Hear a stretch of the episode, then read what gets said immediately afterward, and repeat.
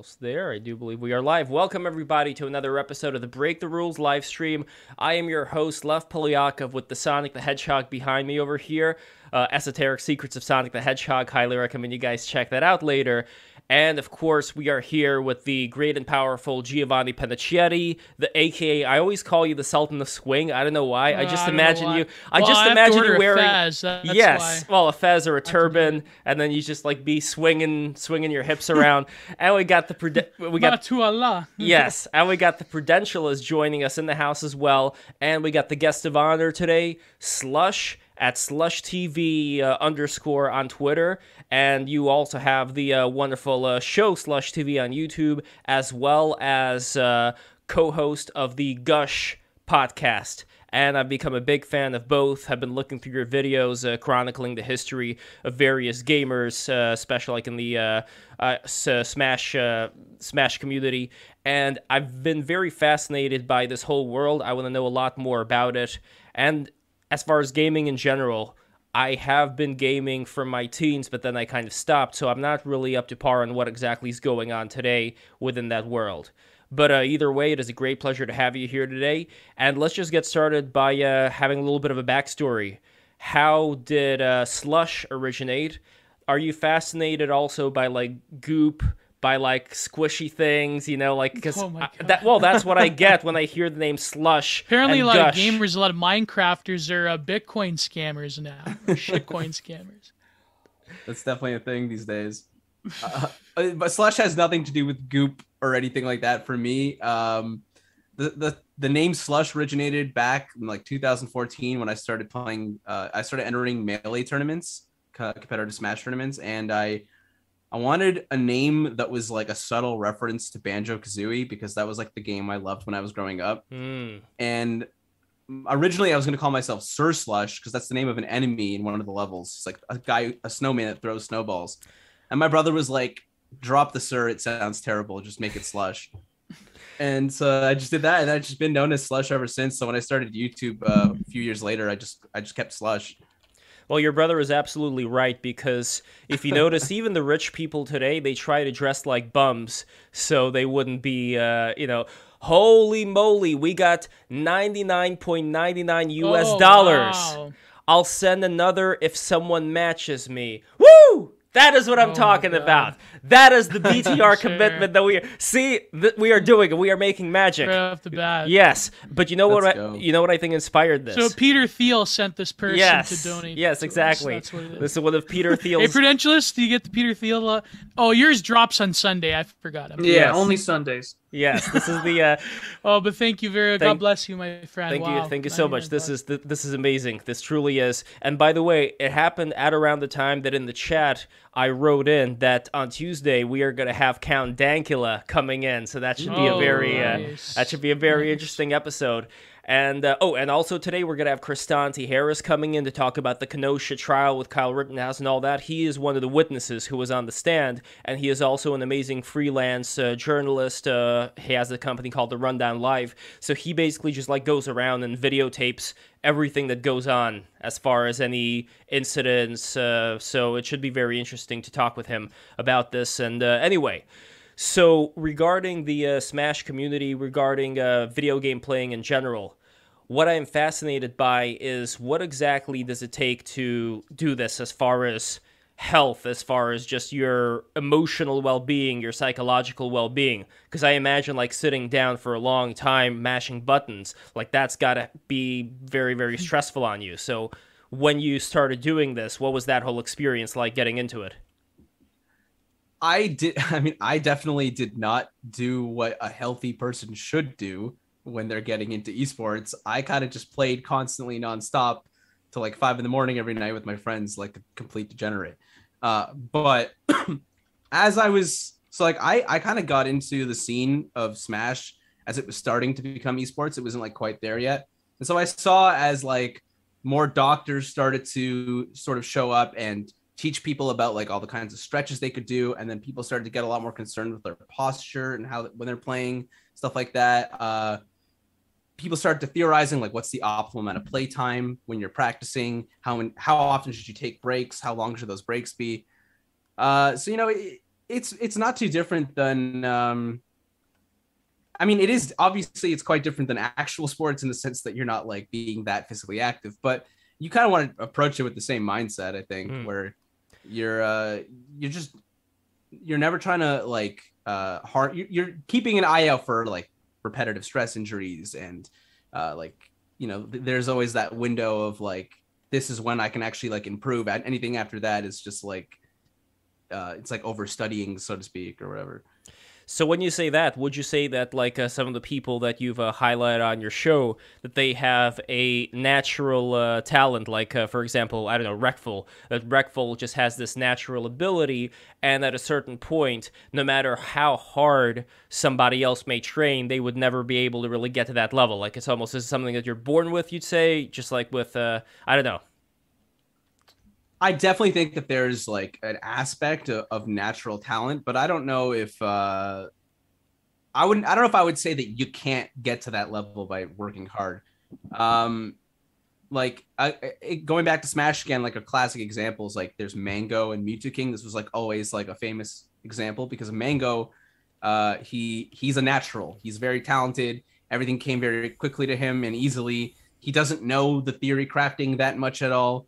And then you have Mew2King, who's like the exact opposite. He's kind of like a robot where he just grinded and theory crafted and like put in all this time for hours and hours and hours and knows every little detail about the game. And they were kind of like definitely for a long time they were rivals.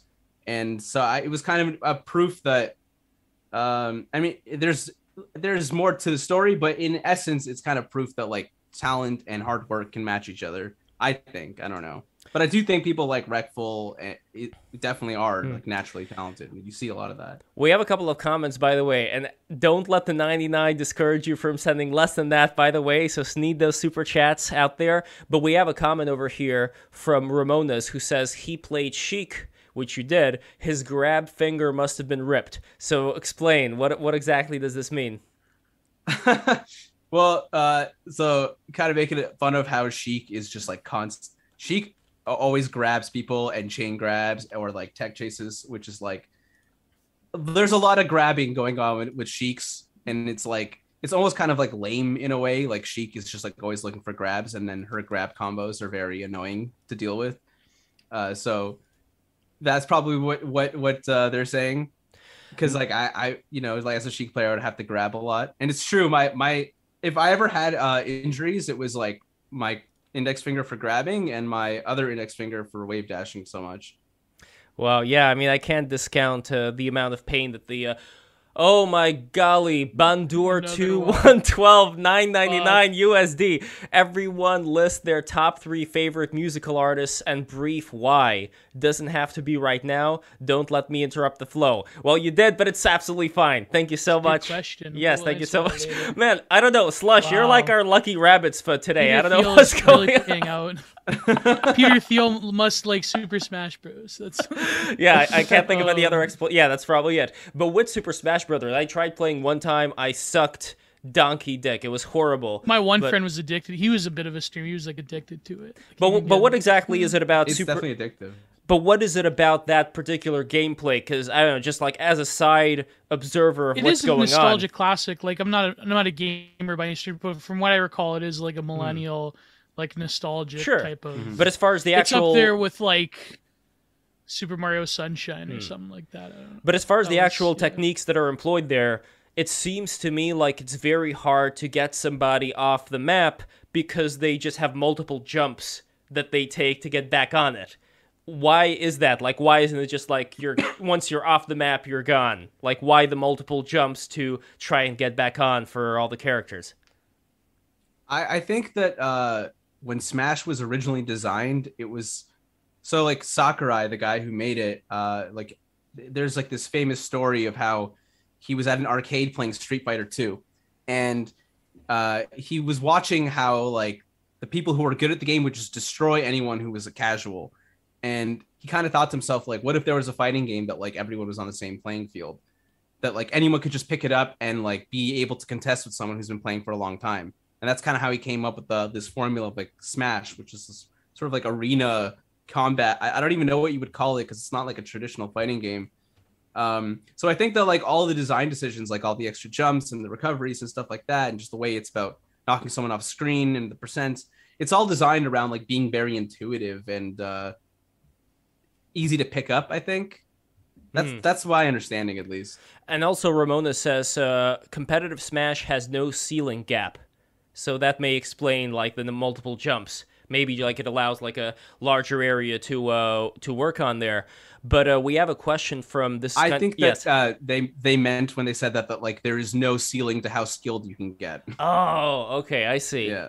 All right, that that's interesting. Well, we'll we'll get into that a little bit too. But we have a uh, comment from Iron Dragon, not a super chat, but I know that Iron Dragon, you sent this comment earlier. I remember, I saw it, so uh, I'm gonna say this one here. Why Skyrim and Minecraft are the defining games of the 2010s, and what it means for this generation.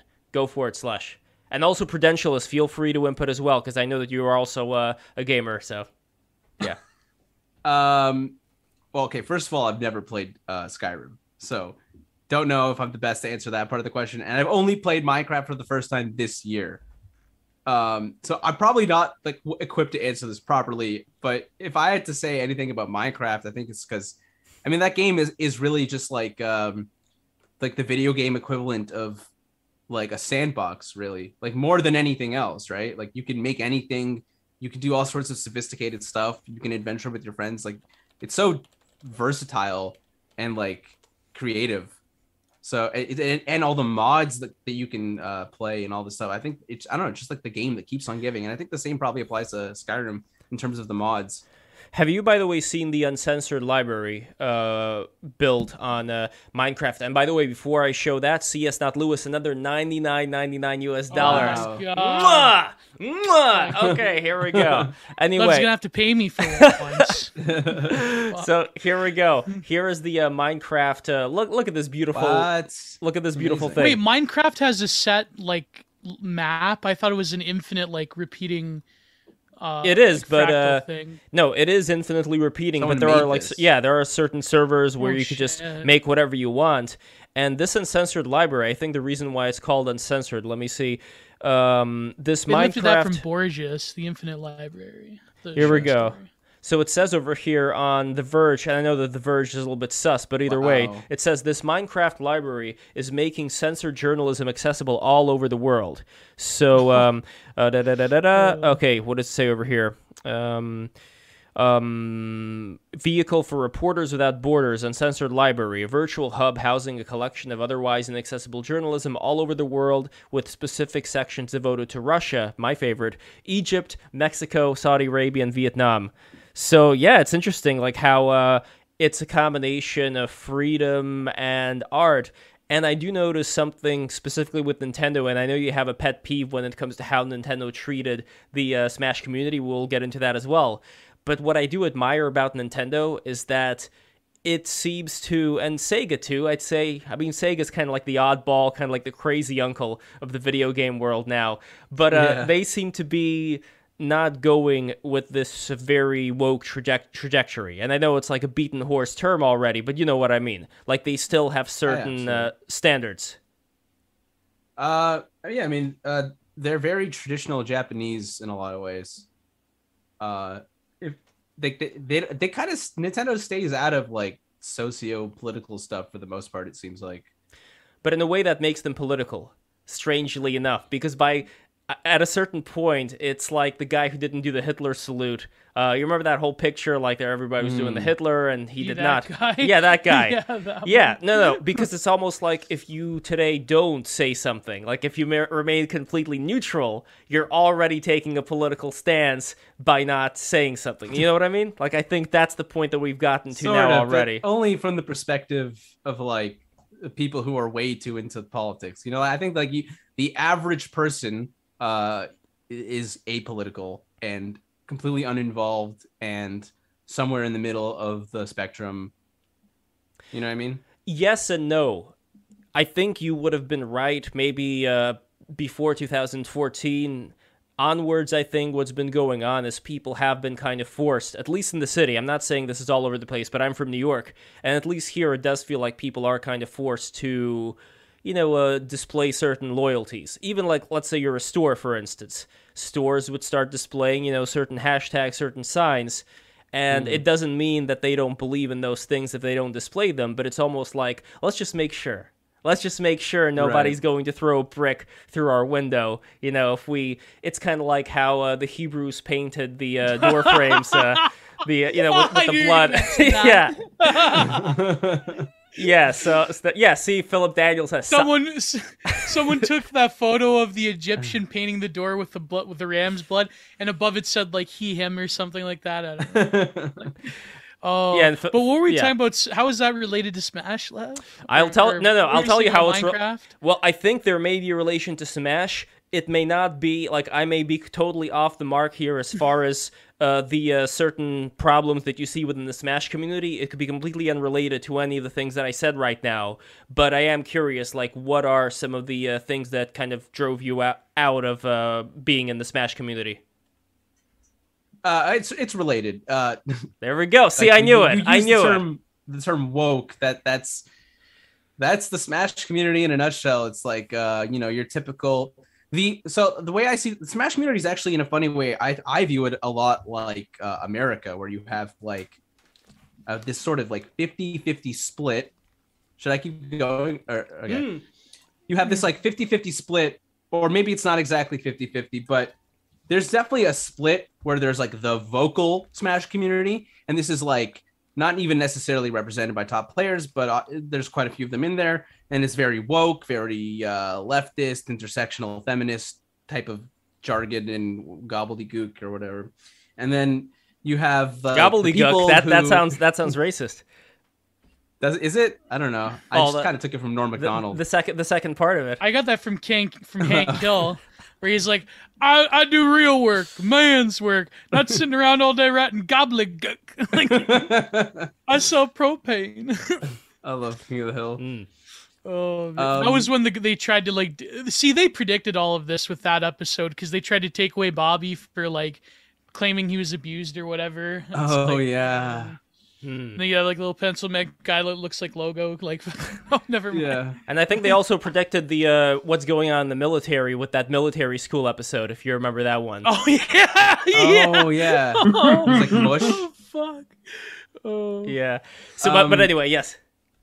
yeah so like there's definitely this like super somewhat radically woke side of the community they're all about inclusivity and they're incredibly cringe in my opinion uh you know a lot of stuff in there that really turned me off turns a lot of people off though, though most people in the smash community who are turned off by it are, are afraid to be vocal about it uh if anything like technicals the youtuber has sort of like uh, created a voice that people are like there's a, I know a lot of people who like love technicals wouldn't wouldn't tell anyone else in the smash community that they love technicals Wait, what's if they don't want technicals? no trouble What's technicals?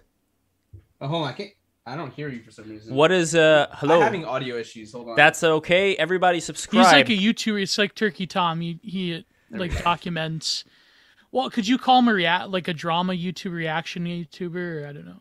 Uh, I wouldn't quite call him a drama YouTuber, but he Hmm. does deal with Smash drama. Um, mostly because he's like the only person who is willing to be the voice of reason, and like he's also like he's kind of like iDubbbz. He's like Hmm. he he's gonna he's kind of like uh he's funny and he has like a sort of asshole-ish like way of saying things that'll definitely piss people off who are against what he's saying, which I love.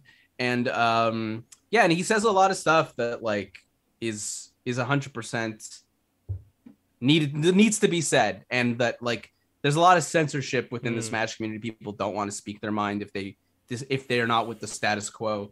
Is it a similar thing to say, because you were mentioning before uh, Banjo Kazooie, and I think uh, both of us know who's a big fan of that game as well, Jontron. And if you recall, yeah. yeah, and if you recall, like what ended up happening with Jontron, he had that whole debate with Destiny, and then it seems like there was a fragment of uh, former Jontron fans or people who were watching him who turned against him. But he still, you know, kept making videos, and he still has a really, really large fan base. You know, especially for somebody who uploads so rarely. You know, he has an incredibly loyal following. So it seems to work out in the end, but you do still have, I think, a very loud minority of people that are going to be extremely vocal and why ma- make it seem like it's bigger than it is. But like, it- like what's yeah. the appeal like I, I can understand like minecraft has a certain like without insulting people a certain like normie like kid audience but like why does smash te- seem to attract like the animation game dev like pronouns in the bio community let's say like, do you have a theory of like why yeah, it's uh, I, I have a little bit of a theory. I don't really know if it's accurate or not, but my understanding is that, um, well, okay, Nintendo kids. oh, you know? okay oh say no more say no more Yeah. say no more It's like I Nintendo it, kids were like the uncool kids amongst gamers. So it's like Mm. the Smash community is and and the speedrunning community because that's also very Nintendo influenced is very like uh is an extension of that I think. Wait, so if the Nintendo kids were not cool, what does that make the Sega kids? And in even, particular, even nintendo hates their own fan base so it's cool it's all right Uh, the Sega kids are Yeah. autistic. oh, there we Yeah. go. That that explains everything. Look at Just the, that uh, Here you go, Cybershot. Lev. That's Yeah. you right there. Fucking Sonic. Hey, I'm a Sega kid too. Esoteric Yeah. Sonic. Come well, on. I don't know. I don't know what level of Sega kid you were. I want to get into that as well. We have a super chat from Photosynthetic Z, 4.99 USD. In the total state, it is normal to be political, but usually only in one direction, perhaps to var- varying Yeah. degrees. Yeah, I kind of see that. Well, they, they disguise it by like hiding, claiming that it's not political, Hmm. by saying that. Well, this I- is the natural conclusion I want of to history. I want to get a word in from Prudentialist as well. So, uh, what do you personally find in uh, your gaming uh, spheres? What exactly also You're do you like do you like playing? Prudentialist? Yes. I, I, I, I am. Uh, a lot of autistic 4X gaming, so a lot of strategy, resource management, but uh, oh, also, yeah, obviously. That's well, oh, of course, right? Uh, with it, it just fits my niche of talking about the world. But no, that and then a lot of first-person shooters and uh, sort of action RPG stuff. So like the Iron Dragon question about Skyrim. I think everyone it's been out now for 10 years, right? So everyone makes that comparison like, oh, this is the baseline set for future RPGs. And it kind of allows Bethesda to shoot itself in the foot when it makes a product and it doesn't necessarily work out. Um, but I think that Lev had a point earlier where it sort of starts to change around 2014 for the wonderful GG reasons. But um, I, I think that I was this close. know- I was this close, by the way, to getting uh, the uh, New York Times journalist I know to go on the show today. Unfortunately, he was already in the airplane, uh, going uh, across the world somewhere. No, somewhere. we gotta have a So- dedicated stream Yes. with him. We gotta Yeah. have him in some other Gamergate like OG like uh, who oh, just book Carl. Yeah, well, Sargon that would be good, but Yeah. Do you we'll get him be against old? like Davis Aurini or someone. No. Oh fuck no, God no. Yeah. Oh, Okay, but uh, actually, I, I do the, want. Supreme, the Sigma Supreme Gentleman. I do want to talk a little bit about Sega though, because you did a great video slush talking about the uh, Sonic fan games, and uh, you've you've played. Uh, h- how many of them have you looked at so far? Of the fan games? Yeah. Like- uh, I mostly just watched people play them because I was too lazy to, to actually play them myself. I went through like a, a really, I went through like a six month phase where like every day I was just like binging videos of people playing Sonic fan games, and I just couldn't stop for some reason. Um, in the ones I played, I think I played Sonic before the sequel, um, Sonic Utopia, and also there was like a more recent one that was like uh like adventure style gameplay Mm. with some boost in there as well. I can't remember what it was called, like Sonic GT or something, or can't, I can't remember. Mm. It was it was it did well at last year's like Sonic Fan Game Expo thingy. I forget what what that that's called. Well, either way, like uh, it was also mentioned the uh, people who uh, I don't remember the guy's name, but he made a Sonic fan game, and then he went on to do Sonic Mania. So Yep. Sega seems to embrace that part of it. But it is also interesting. I'm not sure how much Sonic Team, as opposed to like Sega of America, were embracing something like uh, Sonic Mania. Like it still seems like there's a slight a slight wall. I don't know if it's like a cultural wall, but uh, there does seem to be like a slight uh, barrier between the Japanese developers and whatever uh, these fans are doing. And it seems very weird because the Japanese developers, like, you know, for the people who have watched BTR before, you know me, you know how much I love Japanese culture, but it's still like, it's not great. You know, like a lot of the games mm-hmm. that the Japanese developers have come out recently, maybe because of the deadlines or whatever, but they're not great games. And then you have these fans who can do way better of a job, yet you're not really integrating them in to kind of like work with Sonic Team directly. I'm not sure exactly why that is. Maybe it's the same reason why Nintendo doesn't really uh, have that same affinity towards its community, or I don't know. Yeah, I couldn't tell you. Uh, it it it does seem like it could be the the similar reason. Like there's something about like the Japanese mindset where they're more insular and don't want to like work with outside forces as much. Maybe. Mm. I'm yeah. I'm not like that uh, familiar with who is responsible for getting the fa- the guys who did the fan games to work on Sonic Mania. Whoever is responsible though, thank like I love that person because yeah, Sonic Mania is so good. But is it just like having your favorite video game characters basically go at it in like a go at it? Do they call them side scroller fighters or like yeah, like Tekken or, or uh... yeah. Well, when we have Sonic and go at it in the same in the same breath, Geo.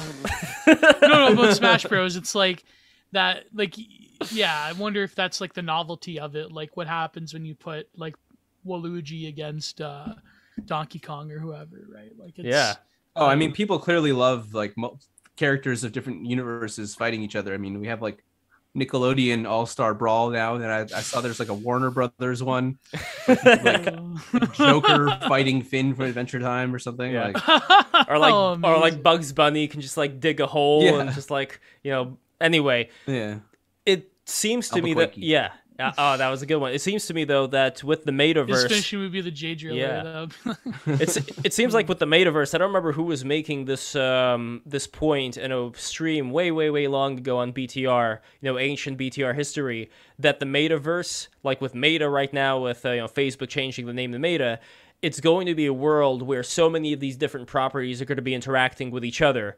Where right now we have like separates, like you said, we have Nintendo and then we have, you know, this and that.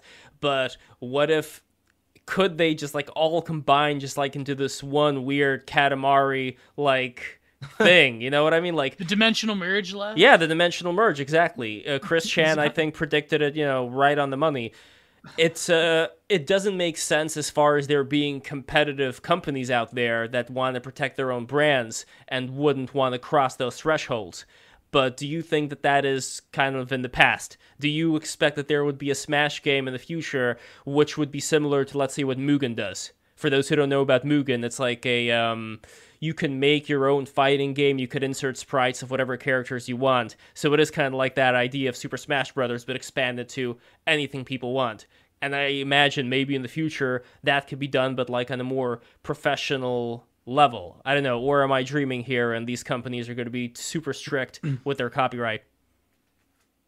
Um, I okay, I don't see Nintendo making a game like that. That sounds way too like good for Nintendo to do. Nintendo would never like do something that like modern. Um, the way I see it is like I could see a bunch of companies like teaming up for that, but I feel like certain companies like Nintendo would just withhold from it. They would be like, "No, we we make the better game. We're gonna like yeah. not give you our IP." Mm. Well, what if because Nintendo's yeah. whole like a competitive advantage thing is like we're providing something that no one mm. else can provide. You know, that's true. I mean, I don't again want to just be you know very uh, close minded here, but with the history of Japan in general, it seems like there is some kind of an as above, so below thing going on where Japan was closed off for an incredibly long amount of time, and there was this relative peacetime. And then the Americans came in, and all hell broke loose, and there was this big tension with the world view that the Japanese people had, and especially the Japanese government. I mean, we saw what happened in World War II, for example. You know, it was very different of a mentality than the West. So much so that uh, the people who were fighting the Japanese in the Pacific, they had to react to it very differently, where they had to kind of like shoot on sight, take no prisoners, because they knew that there was not that same concept of surrender for the Japanese. So Hmm. it is it is a very interesting thing to think about. Like then you look at video games and you look at what exactly even something not even video games but something like anime creates in the world. Because we have 4chan 4chan is because of anime. I mean that's pretty much the only reason why 4chan exists you know that and like 2channel so we have this force that comes out of an environment that was very secluded for a long time that's created all of this impact that's around us. Like what do you personally attribute not even that much to japanese video games but just to japanese culture like anime video games like all all that stuff what do you personally and i want to ask the rest of the panel as well after you but what do you personally attribute all of that stuff to creating in the world today Femboys. I'm gonna go with Yeah, femboys. There you go. there we go Um, Uh, but but it is so ironic though. You say femboys while at the same time people attribute the based and red pilled uh, people, you know, to uh, liking anime and uh, a lot of that Japanese stuff. Again, look at 4chan. Well, So it's know, very strange- yeah. Uh, so like obviously, like the the trans community is like not conservative usually. Uh, they're they're very left leaning, but I, I mean I don't know if this is a general trend or not. I'm friends with Dimitri Monroe. He's a femboy, oh, God. and he he he's uh he's definitely red pilled and based. I don't know, like he's not. He's, we were gonna he's get him on the uh, show once, but then something happened. Yeah, I don't know. his- what his- happened, Lev? I, I I believe his account was shut down then, and I couldn't reach the guy afterwards. yeah, Uh, yeah. yeah, it kind of has but, uh, like those. some some. Yeah, but do you know who he did But did no, end up getting is on? di- like Wait, wait, hold on, Gia. Do you know Oh. who we did end up getting on? I don't know if Slush if you were a uh, Sega Saturn owner, but that was what I, played. wasn't Yes, I was. So I played Sonic. very rare. I know. See, I am like the rarest of the Sonic rare people. Yeah, because if you're talking about like the, you're saying that the uh, betas were Nintendo people. I guess PlayStation would be the alphas, and like Right. the and like. you were the gamma. I was the, wait, no, no, I was We're the Sigma. Sig. There we Yeah, go. you There we go. I, I was the Sigma. Segma, exactly. Smeg smegma. okay, so okay. Anyway, Oh. anyway, back on, back on track here. We're going in the weeds. Back on track. So when it comes to uh, the uh, when it comes to the Sega game Sonic R, we had the singer of Sonic R on the show, which was amazing, by the way. What? Yeah. That's Yeah. crazy. You know, this is okay. So since you're new to BTR, just so you understand what we do here, is our whole thing. Just like we're gonna have Kristan here, we bring people on who never would otherwise talk with each other. Not because they hate each other, but just because they're just like very different communities. So in that way, it's like you tend to learn new things that you otherwise don't uh, don't know. Like I'm very fascinated by the gamer community, but I also want the gamer community or people who are interested in that stuff to have a broader scope to inspire them to create something beyond whatever it is that they're used to. Mhm.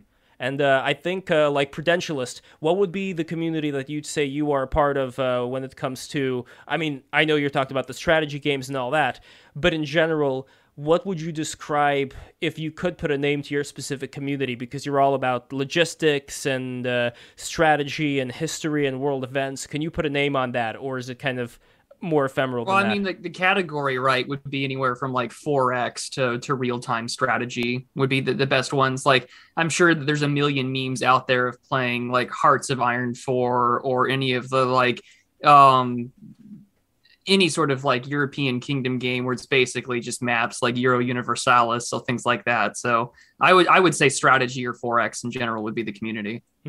And do you think it also do you think that there is a correlation between the kind of games that people play and the kind of personalities that they have? So we were mentioning Smash community, you uh, Slush would not be considered to then be like the stereotypical Smash player if there would be such a thing, based on like what you said, like is shared among a lot of people within that community. But in general, do you notice certain patterns within the games that you play and who you are? Much like the dog that you have, you notice like the owners look like their dogs. You know what I mean? Like, is there a similar thing going on with the games that people play? Uh, I think there might be, yeah, to some degree. Like, you know, someone who's uh, an out of the box thinker might really like puzzle games or something like that. Uh, when it came, comes to Smash, like, yeah, there's that stereotypical kind of Smash player, but then there was like this whole other half of the community that was nothing like that stereotype. And I felt like in Smash, it would actually come more down to like their play style. You could tell a person's personality traits from the way they played their character. Were they very defensive and campy? Were they very aggressive? You know, stuff like that. Hmm. So when you chose Sheik, does that say something about your taste in women? I'll tell you right now that I started playing Sheik because before I got into competitive Smash, my older brother would always beat me all the time. I couldn't beat him, and he played Samus. And one day I Googled how to beat Samus in Super Smash Bros. Melee, and the answer said play Sheik. Mm. So I was like, okay, I'll play Sheik. And then when I started playing competitively, I had all like I had built up practice playing Sheik, so I just went with Sheik. Interesting. And what is your favorite character? As Lisa Bode asks, would it be Sheik, or do you have another favorite character? Uh, I actually think Falco the most. Um, I'm not as good with Falco as I am with Sheik, but I think he's like the most fun to play, and he's got the coolest combos, and you just, just you can just do the coolest shit with Falco, honestly. And also named after the band that brought us the great uh, "Rock Me Amadeus" song. So Yeah. nothing, uh, Amadeus, Amadeus. nothing better than that, other than the Simpsons version with Planet of the Apes. I think Zaius, that Dr. Zaius. exactly that that one was the the very best. But uh, as far as yes, as far as let's say um, video game Well, char- s- yeah. Well, you mentioned anime before. Oh, go ahead, love. Sorry. Well, no, no. I think that we're around the same period here of uh, questioning. So, regarding anime, is there a favorite anime character that you have? Do you have? Well, let me ask you this: Would you consider yourself to be a NEET in any particular um, uh, grade? I'm not talking about like full on hikikomori, but is there like a anime nerd quality that you also have, or is that not not the case? Not really. Uh, I like anime, but I, I have I'm pretty like noobish in in terms of like the animes I've seen. I've seen like just more of the mainstream stuff, maybe a few other ones here and there. Hmm. Uh, like I've never seen Evangelion, for example. You know, I feel like that's like a pretty critical one to have not seen. Uh, I Well, don't know. you and Geo are in the same boat. Geo is also a newcomer to anime. What have you seen so far, Geo? I just saw. It's funny you mentioned me and my best friend. We just saw Redline together last night. That was pretty cool. That was a Mm, yeah, great animation in that one. yeah. And uh, we have actually speaking of anime, we have a five Canadian dollar super chat from Cat Girl Milk, who is the owner of the Cat Girl Milk and Yogurt Company. Uh, you know, wonderful new entre- uh, entrepreneurial uh, spirit right over there. You know, break breaking the barriers of uh, you know what would be considered. It's pretty hard rounding up. I, I've I've helped I've helped him a few times. It's hard rounding up those cat girls. It's very hard. yeah, it's like hurt. So- It's hurting cats. That's pretty much what it is. It's hurting cats. But uh, he says, uh, or They she scratch says, a lot. They bite you a lot. They do, Yeah. and not in a good way either. Sometimes. So Sometimes. yes. So uh, Cat Girl Milk says, has playing Sheik affected your taste in women? um, playing Smash has affected my taste in women. Explain. Uh, I know. I know now that I Oh will God. never date uh, a girl who plays Smash. A I'll never date a girl who uses Twitter. Oh. And if they're Oh, involved in any way with esports or Twitch or like they know too much about YouTube, just That's good no- policy. Yeah, any- anyone who's going to like air dirty laundry about our relationship online or like try and Oh. try and TwitLonger me for like something that's totally like not relevant to anyone but ourselves. You know what I mean? I'm not gonna do anything that is. I, I would never do anything bad, but I'm saying that like I've seen it. Like oh, like I I've seen someone TwitLonger their their boyfriend for um. They said they said he was stalking girls, and when they elaborated, it was following women on Instagram, and it was like, like, I don't know, like I don't need I don't need any of that shit. It happens a lot with Twitch power couples, but even happens in like the most niche, uh, right? Like like weird distant circles on Twitter. Mhm. Like I could I could just say the names, right? I could just say like Margot and Radek, and people know who I'm talking about. It's like, oh, Wait, I don't, hold on. I don't follow. You got to explain this for the people not in the know. I'm not explaining it, Lev. I'm not. don't don't worry about. it. Don't worry about there, it. there was a, there was a couple I remember where the guy ended up There's getting blood all over the place. oh, um, There- for those who don't, who love, you really want to know? I really want to know. Okay, this this guy uh, Mar- Radek, he was he had this account. It was called like Right Wing Takes, and he met this like girl through Twitter who happened to be underage at the time, and he like drove like three different states or something just to like. Anyway, I'm not getting into it. Don't worry about it. It had Wow. so apparently in like, of course, these people have a lot more views and money and resources, but apparently it happens quite a lot in like Twitch video game circles. Yeah. Uh, that's what my friend Noah Hugbox has told me. Hmm. There's a lot of uh, skeletons in the closet there. But, Hmm. Well, I, re- yeah. I recall the uh, the old chestnut of the whole thing with Game Grumps. You know, back uh, to uh, JonTron here for a minute. did he get me too? No, or no, no, no, Dan, no. right? No, and that that Yeah. that from what I understand is false as well. But no, not that. It's the it's the Yoko Ono thing with uh, what's her name, uh, who ended Oh. up marrying Aaron, and uh, the legend goes is that she did not like John, and that's why he got kicked out of Game Grumps. And oh, uh, really? yeah. I didn't know that. yeah, I don't know. I mean, look, I don't want to spread rumors. It's probably a sin to spread rumors. You know, do not bear false witness and all that. So I wouldn't talk about it more than that. I thought this is kind of just like internet history that people already kind of know that that's what uh, ended up happening. I don't know. Again, allegedly. Uh, don't sue me. Anyway, Oh, God. yes. Oh, I- I- God, someone think mentioned. Monkey Jones. Oh, my God. Wait, who who is Monkey Jones? I love Monkey Jones. He was a great guy. Well, he got involved with like drama with, you know, GFs online, and I don't know. Yeah, I, Oh, Not right. good. I think the best Not strategy is just to uh, meet a girl at um, well, I mean church, right? I mean we can't forget church. The grocery store. Gross. Yeah, farmers market. What's wrong with the farmers? Hey, she market? likes food. There's nothing wrong with that. Yeah, I mean, the, Yeah. yeah. No, especially farm fresh food. That means that she uh, values her health. You know, like you can check off a lot of boxes just by that. You Especially guys if- are destroying my dreams of some like some like shut-in autistic Twitter e-girl sliding into my DMs after a certain point. yeah, I'm but surprised they- that doesn't they're out happen there. already. No, I know. Well, everyone's married. Like everyone's taken or married on Twitter, Hmm. at least in our circles. That's well, you know. S- Cyber Yeah, don't remind me, Geo. S- Cyber Ninja Zero says there's also the Oh. ProJared thing. Wasn't he vindicated though? I think. yeah, that was Yeah. bullshit. Apparently, Yeah. I didn't follow that too much. I, I yeah, like I remember it happening, but I, I wasn't really in on what the final the final verdict was or whatever. there's only like a few people that managed to like truly like do it right. Like like for example, like Count Dankula, he has a like he his wife has a YouTube channel, but like she they have a kid together, they're married, they're stable. That's like the optimal Yeah. thing, but Mhm. that's like few and fucking far also, between. uh, also, Like, holy also crap. sticks, also sticks, because uh, sticks is wife. oh yeah, Sticks married his reply girl. oh, Yeah, I so can't call her works. that. That's no, but she she was a prolific Sticks fan that he managed to.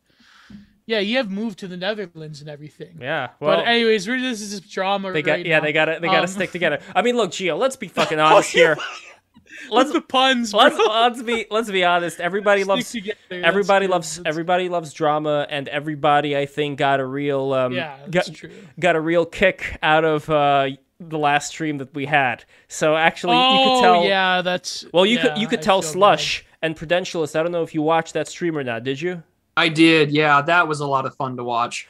So okay. That was, um, that was that was that was better than Sticks debating me how Nick. Who wants So- to? Okay, who? Which one of you guys was wants to take turn telling Slush what this was? And I'm curious what Slush would also uh, think about this. Geo, go ahead. It's all yours. No, you go. Oh, no, okay, go, go, okay. go. So we brought um this uh, woman. She was frequently on the show. Her name is Jessica Delos, and she she's a DC staffer. She works for. Uh, she worked for who is now the transportation secretary, Pete Buttigieg, Booty Man. Um, Wait, wait, close, clo- and- closer to the mic, Gio. Oh, uh, sorry. So my mic is usually booming. There you go. So she worked for Booty Man and uh, um, Booty Boo Buttigieg, and so we were. So I don't know. Lev thought this was a good idea. Um, brought her on a debate about the state of uh, the like you know Washington and the Democrat Party and whatever. We was Sticks Hexenhammer, and Hammer. And, um, I don't know. It just it didn't go very. It, well, it, it went amazing for the audience, but for us, it was kind of um, sticks like. I I don't want to like you know, but this I think let's call it a sticks victory for that one. That was, Hmm. especially near the end, it kind of fell apart into you know No, but look, emotional. Um, Okay, Uh, but but look look at it this way. The other times that Jessica was on, everything was uh, all good, and we had a very interesting um, a look through of the stream that I was watching today by uh, the great uh, uh, average centrist, uh, BTR regular average centrist. And when I listened to that conversation again, which was basically about like it was supposed to be about the Democratic Party, but then went a little bit to Trump, and then went onto the issue of censorship then I looked through what I was saying and I was very fucking gentle. Like I was way more gentle than the impression that I yeah, got I was from what trying to give her. Yeah, you know. you especially. Like you were um Yeah, but then you, but she accused you of being like going against her. I, I don't know. I and don't know. and you know what? I think that that was not a right accusation to make upon looking through the stream again. well, But uh, yeah. but but but anyways, let's move on. no no no no no no no no no no Oh. no not yet because this is why I want talk tie this. Video. We got to talk. I about wanna tie this together. the minds of people. Well, hold on. young I'm tying this. I'm Oh, tying this together. I am weaving a web here, Geo, like a spider. So here's here's what I'm getting at, Slush. So what this showed to me, that video, and again, I appreciate her coming on, but what it showed to me is that there are people out there who are going to be in a particular frame of mind where unfortunately it's not going to be as easy to reach out to them and just even to explain like wh- why it is that there is some disagreement going on because they just may be looking at things from a completely different direction. And at that mm-hmm. point, what I understand more and more is not that, well, there is no hope, there is just like these two sides and pick a side. And I know Cyber Ninja Zero thinks that. That's fine. What I'm getting from that, though, is that there are going to be people out there who are reasonable, like you said, who are actually going to be what I consider to be, you know, I mean, cl- I'm a classical liberal, make of that what you will. I consider there to be more people out there like me. They're not going to be as vocal about it. And there are also people who are within the professional setting today who are not going to be like that, who are going to toe a particular ideology, and it's going to be very difficult to grab them out of that ideology. So, what I propose to uh, kind of be done is to actually look at people who do go to things like video games and go to things that, let's say, are the least political, which is why the Smash community being the way that you said kind of surprised me because when I look at something like Nintendo, you know, Mario, Bing Bing Wahoo, whatever the fuck you want to say, that that aside, I still look at some kind of an escape from these ideologies. And my hope is that the people who are within those circles that they could still play games, but then they could kind of ascend beyond that and I don't know, just start reading more start reading more books, I don't know, just start doing something there to elevate themselves and be ready for the dark winter that's probably going to come because it you know, like with the economy and all that, it's probably going to get really tough. But from there, maybe there could be a new renaissance. Maybe something could be built from there. And I'm sure that those people are out there. I don't know. I said a mouthful. Curious um, if you have any thoughts on that matter. I mean, games definitely are and can be an escape from all of that. I think that like it's not that like Smash as a game fails to be that, it's that it became esports and Hmm. then it, it stopped being like that. Then it started being political. Before Smash was esports, when it was a grassroots community, it was uh not the way it is now. Like it was um much more people were saying offensive stuff, people were acting crazy, you know. Of course it was a smaller community and it was just a bunch of guys, really. That's maybe that's why, but it was when it became esports that it became that. And it's because esports like corporate. Mm. So I think that when, when things get corporate, that's when you start to see like so there's an ideology that's pushed among corporations because it makes them more money, Yeah. uh, and and it you know that's it, they, they're doing what they think they the people want them to do, and it's just sort of this like uh, vicious cycle. And the Cat Girl Milk, $5 says, get the gamers on audiobooks. I'm a fan of audiobooks. Actually, my hierarchy, just so you know, like my personal hierarchy of uh, what it takes to uh, level up one's uh, consciousness would be like whatever forces your mind to work more I elevate up there. Video games is hmm. kind of a weird one for me because on one hand you are using your imagination to solve various problems. So it's not as like you're passive watching the TV. But then again, if you're watching, I don't know, Taxi Driver or like Seven Samurai or whatever, you're going to get way more out of that even though you're passive. But then there are hmm. still things like let's say radio where now you can visualize things in your head as opposed to having them being visualized for you again for better or worse because Yeah, certain true crime podcast ASMR love. That's Yeah, what yeah, yeah, exactly. Women are listening to now. But then, Um, you, but, then- but then you have uh, wait one second though. One, Oh, then yeah. you have books, and I think the reason why books are better than audiobooks is because now you have uh, both visual and um, uh, like uh, audio. Uh, uh, like uh, available to be utilized where when you're well, you have you have to use the power of, of your inner cortex to really like to. Yeah, it's it's a different sensory experience because audiobooks to me are just like podcasts almost. I mean, Mm-hmm. I'm more of an audio person myself, but I have to force myself to Hmm. like really. But someone said a web web webm aristocrat. That's a good name. Um, it's what scroll up lev a little bit. okay here we go. Uh, there you go. No, that's too far. Too far. Those types of people are usually the escapist types who hate reality. Oh, I thought you meant the magazine escapist or the website, whatever, like uh, MovieBob. But um, no, I I think like uh, it's I the, like Nintendo. I think brings a certain aesthetic, in my opinion, that lends to sort of fantasy imagination uh, and certain types of like people who are more predisposed to certain political ideas i think maybe will fall in line. But i mean you mentioned before about japan. Like it, japan is interesting because like someone said the game devs are more based or whatever which is true.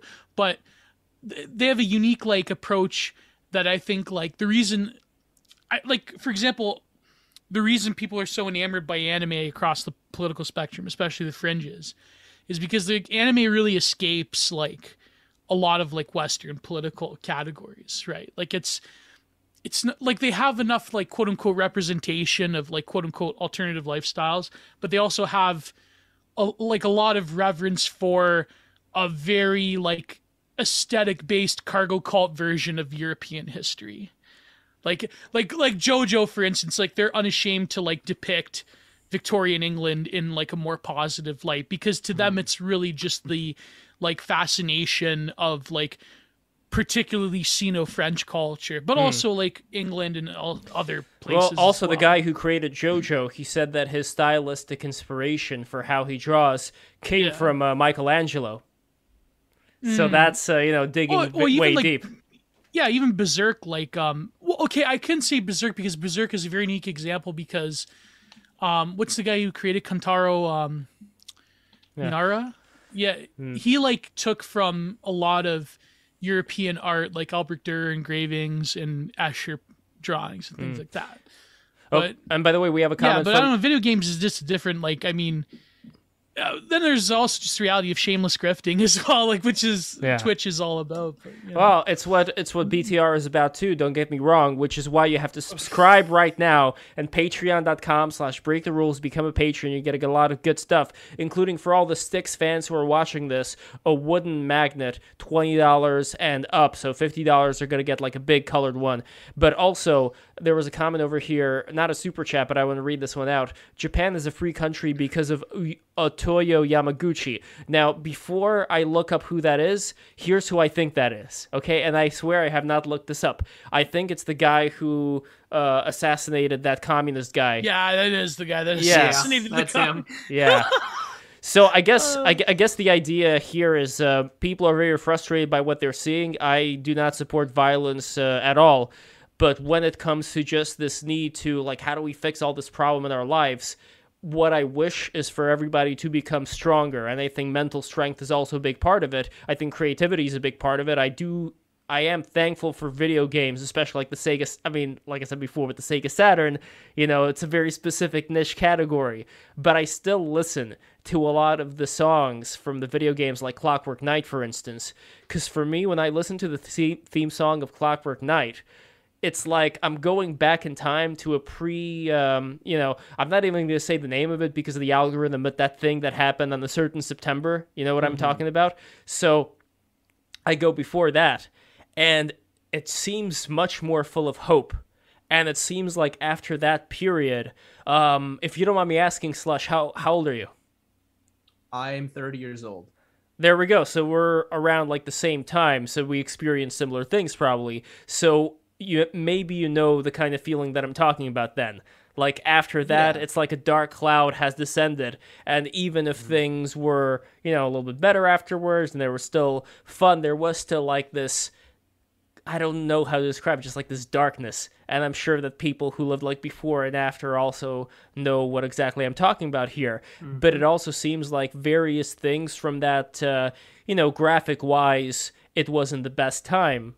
But they did make the 3D graphics in Clockwork Knight, for example, I think what they could very impressively. But there mm-hmm. was this colorfulness and this life about that. I don't know why I'm singling that game out. I'd say that one and Nights into Dreams is another one for me. You know, very beautiful game. But there's something about the way that they did it.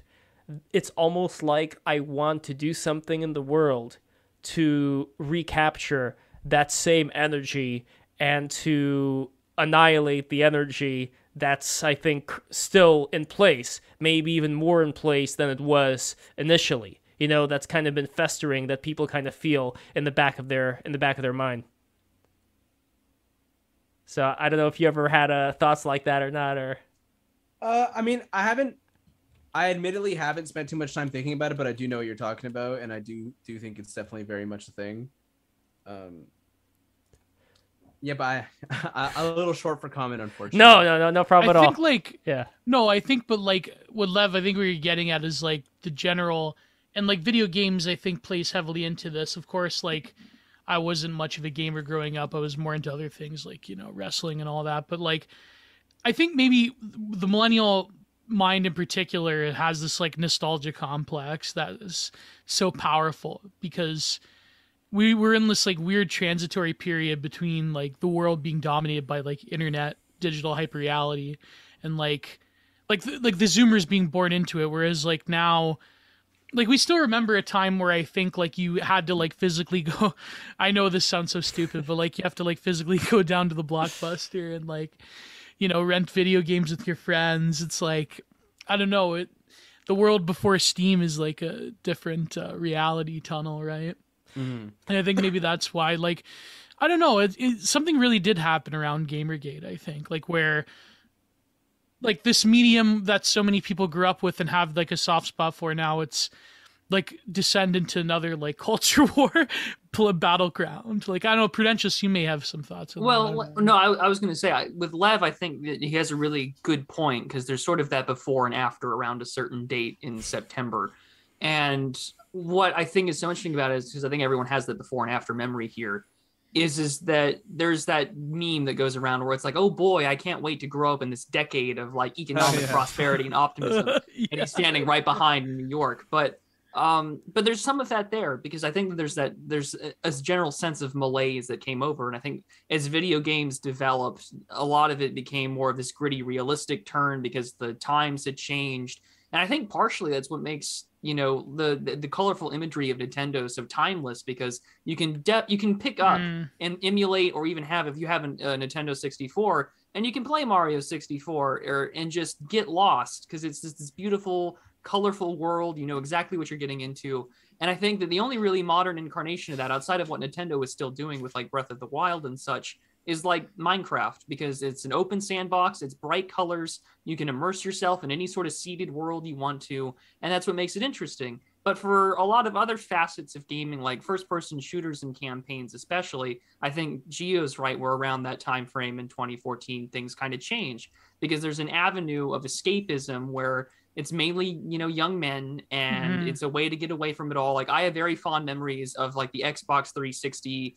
and xbox original like live days of having friends and coming over and having saying gamer words to each other. And I, I oh, absolutely right. I this is where you learn every nasty word in the book and learn it in other languages too. It's, this is it's cultural enrichment, but um, th- that goes away, right? And it becomes that other facet and avenue of the culture war, and that's where you get like a million different things being talked about at once in Mm. such ways. But- uh, by the way, where there's this- still this is- people making videos and essays about it. this is the Xbox. Xbox, by the way. Here it is. Get it? Xbox.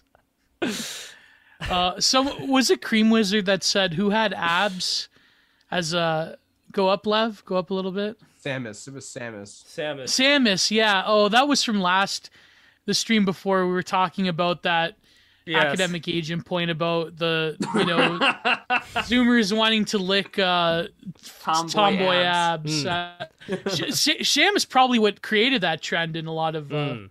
Zoomers. But, let, think. but let's no, th- but let's think about that a little bit thoroughly. Okay, so it's interesting. Like when we have breasts and when we have butts, what do we really have? Oh, Lev, I want Hold on. about escapism, Hold not this on. again. You don't even know what I'm gonna say. You You're don't gonna even make know. me talk about porn stars. no, again. I'm not. You don't So even like know what I'm gonna time- say. Lev, go on. I'm interested. Okay.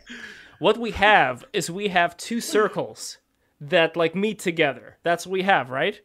And when you think about abs, they're like almost circles, but they're kind of square, but they also meet together. What do you think it is about Yes, what do you think it is about circles specifically meeting together that's attractive? Like why is that considered to be it's a universe. It's a it's a meta shape, Lev. It's very archetypal because um, there's been like the cert like the sort of heliosphere circle of like the uh, medieval firmament, for instance, and like that Bosch painting. That was like the medieval Christian worldview is very much like the sphere, and outside of the sphere is like the divine. So like the sphere is everywhere. Nate, it's in every culture. It's the mandala. It's everywhere. I know I'm totally that acting But like two a, spheres imply you know, it- autistic uh, Jordan Peterson Yeah. Young right here. But two it's like- spheres, but Gio, two spheres imply dualism, which to me implies yeah, but they come to together. Be, That makes a monism. That's yes, but there's still two. Some of of- you guys that I'm just really into Venn diagrams. yeah, Venn diagram. There you go. There you go. Um, no, I think and also, like, and also the nipple. The nipple is kind of like an explosion. You know what I mean? It's kind of like No, a the blue- nipple is as above, so below. Okay, it's Yeah, circle the- within a circle. the axis mundi. Yeah. and the nipple has another There circle go. within it. You know, like that's the the point. at nipple. the It's funny because that's that was the term navel gazing from Greece. Like you're literally like contemplating the navel, meaning like you're contemplating the infinite that goes nowhere. That's like Yeah. Because the the nipple is like the nourishing aspect of life not for men but like for women that's like um Uh, uh, unless you count Tim and Eric, they're the exception. yeah that The, one uh, the man milk. But uh, oh the man milk out but I also want to share. 20 minute divergence for to describe a tim and eric uh skit No, that you- level you've seen Tim and Eric, right, Slush?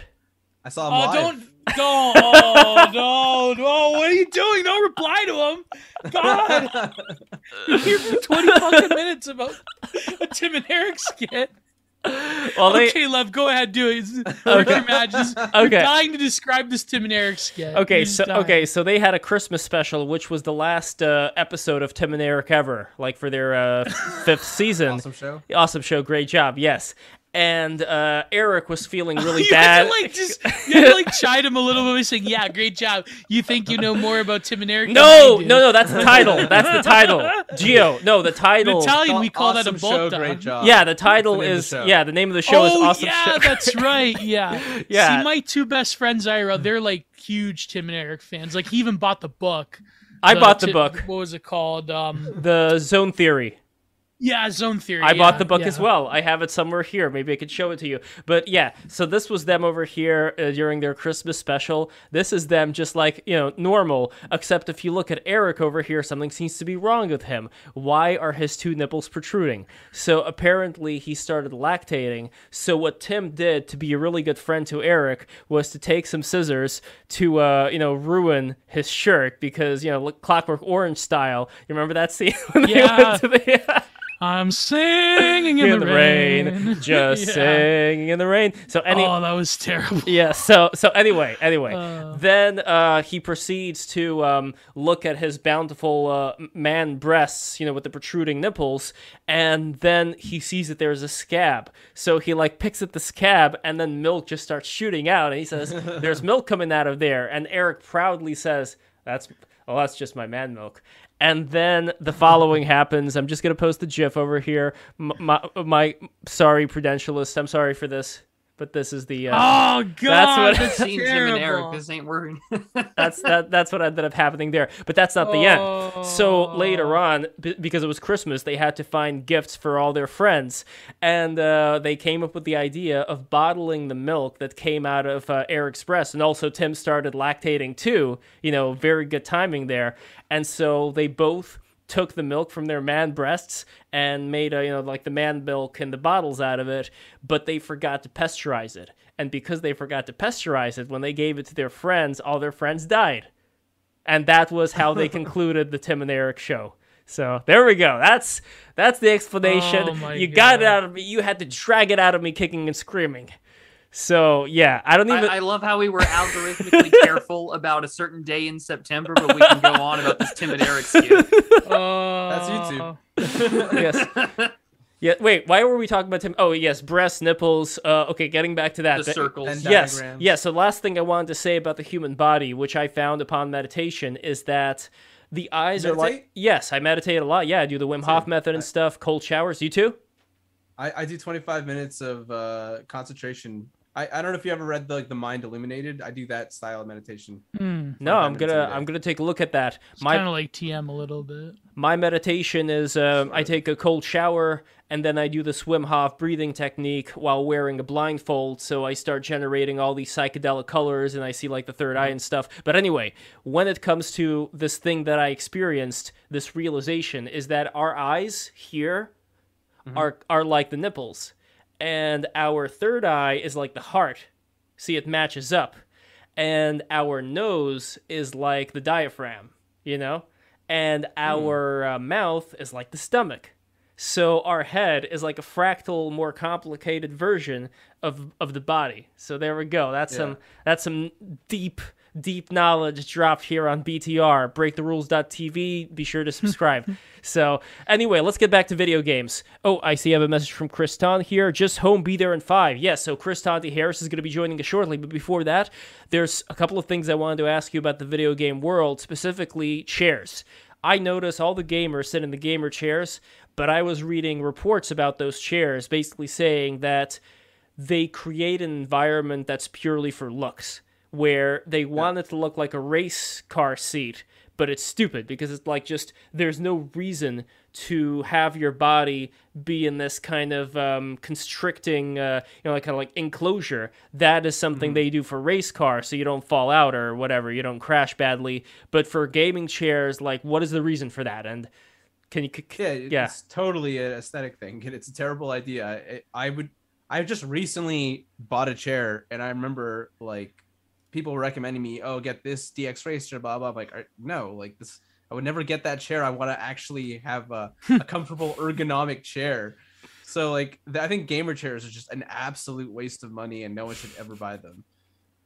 Yeah, I completely agree. I actually got a, a a nice chair recently, like a pretty good office chair. I am going to be sitting eventually one of these days because I got to I don't have the standing desk yet. I have a standing desk right now. I don't have like one of those remote standing desk, you know the one. But uh, Yeah, yeah, soon my friend has that. it's pretty cool. Soon I'm going to be getting that. So finally, Geo, finally I'm going to have a chance to sit down.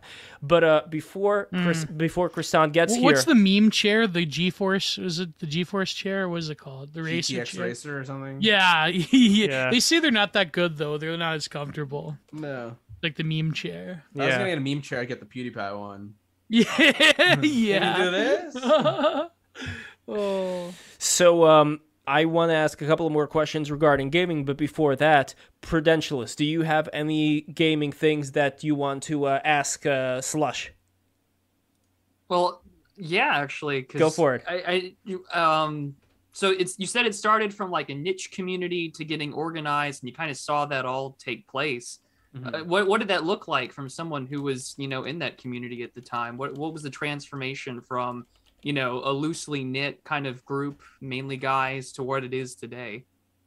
Um, so I, I would say that I joined like just as the esports stuff was starting. Okay. So there I could have been like a year or two earlier and really it would have been like truly seeing it go from grassroots to esports. I was seeing it from like the beginning of esports to like where it is now.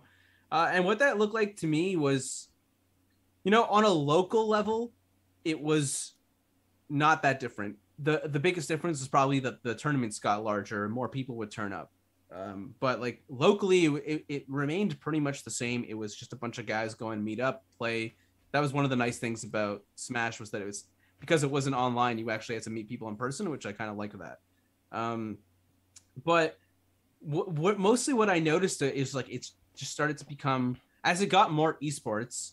Uh, this is gonna sound bad, but um, well, I just th- there became a lot more dominant female voices in the online space, um, and that was sort of like where it the culture changed. Uh, you know, there's that meme where it's like, oh, the, there's like two people and they're playing Yeah, a game yeah. and they invite Yeah, a yeah. friend and the culture and Yeah. then they it was exactly like that honestly and i don't want to say it's because of women i'm not like that sounds so like incredibly like incel but like it, it was just very like a noticeable start was that like suddenly like uh you know dominant female voices and they were and then accommodation to those voices was like the really the beginning root change in the culture from my perspective at least Hmm. um Well, now we also have a dominating male voice joining us here, Kristan T. Harris, one of the greatest uh, journalists I know, somebody who I consider to be, uh, you know, one of the most outgoing people as far as covering a lot of these things.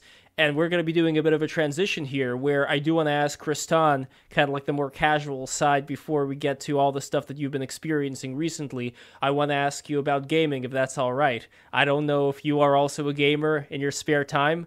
I noticed that you are muted right now, Kristan. So there we go. So uh, welcome, Kristan. Thank you so much for coming back in here. First of all, how are you feeling?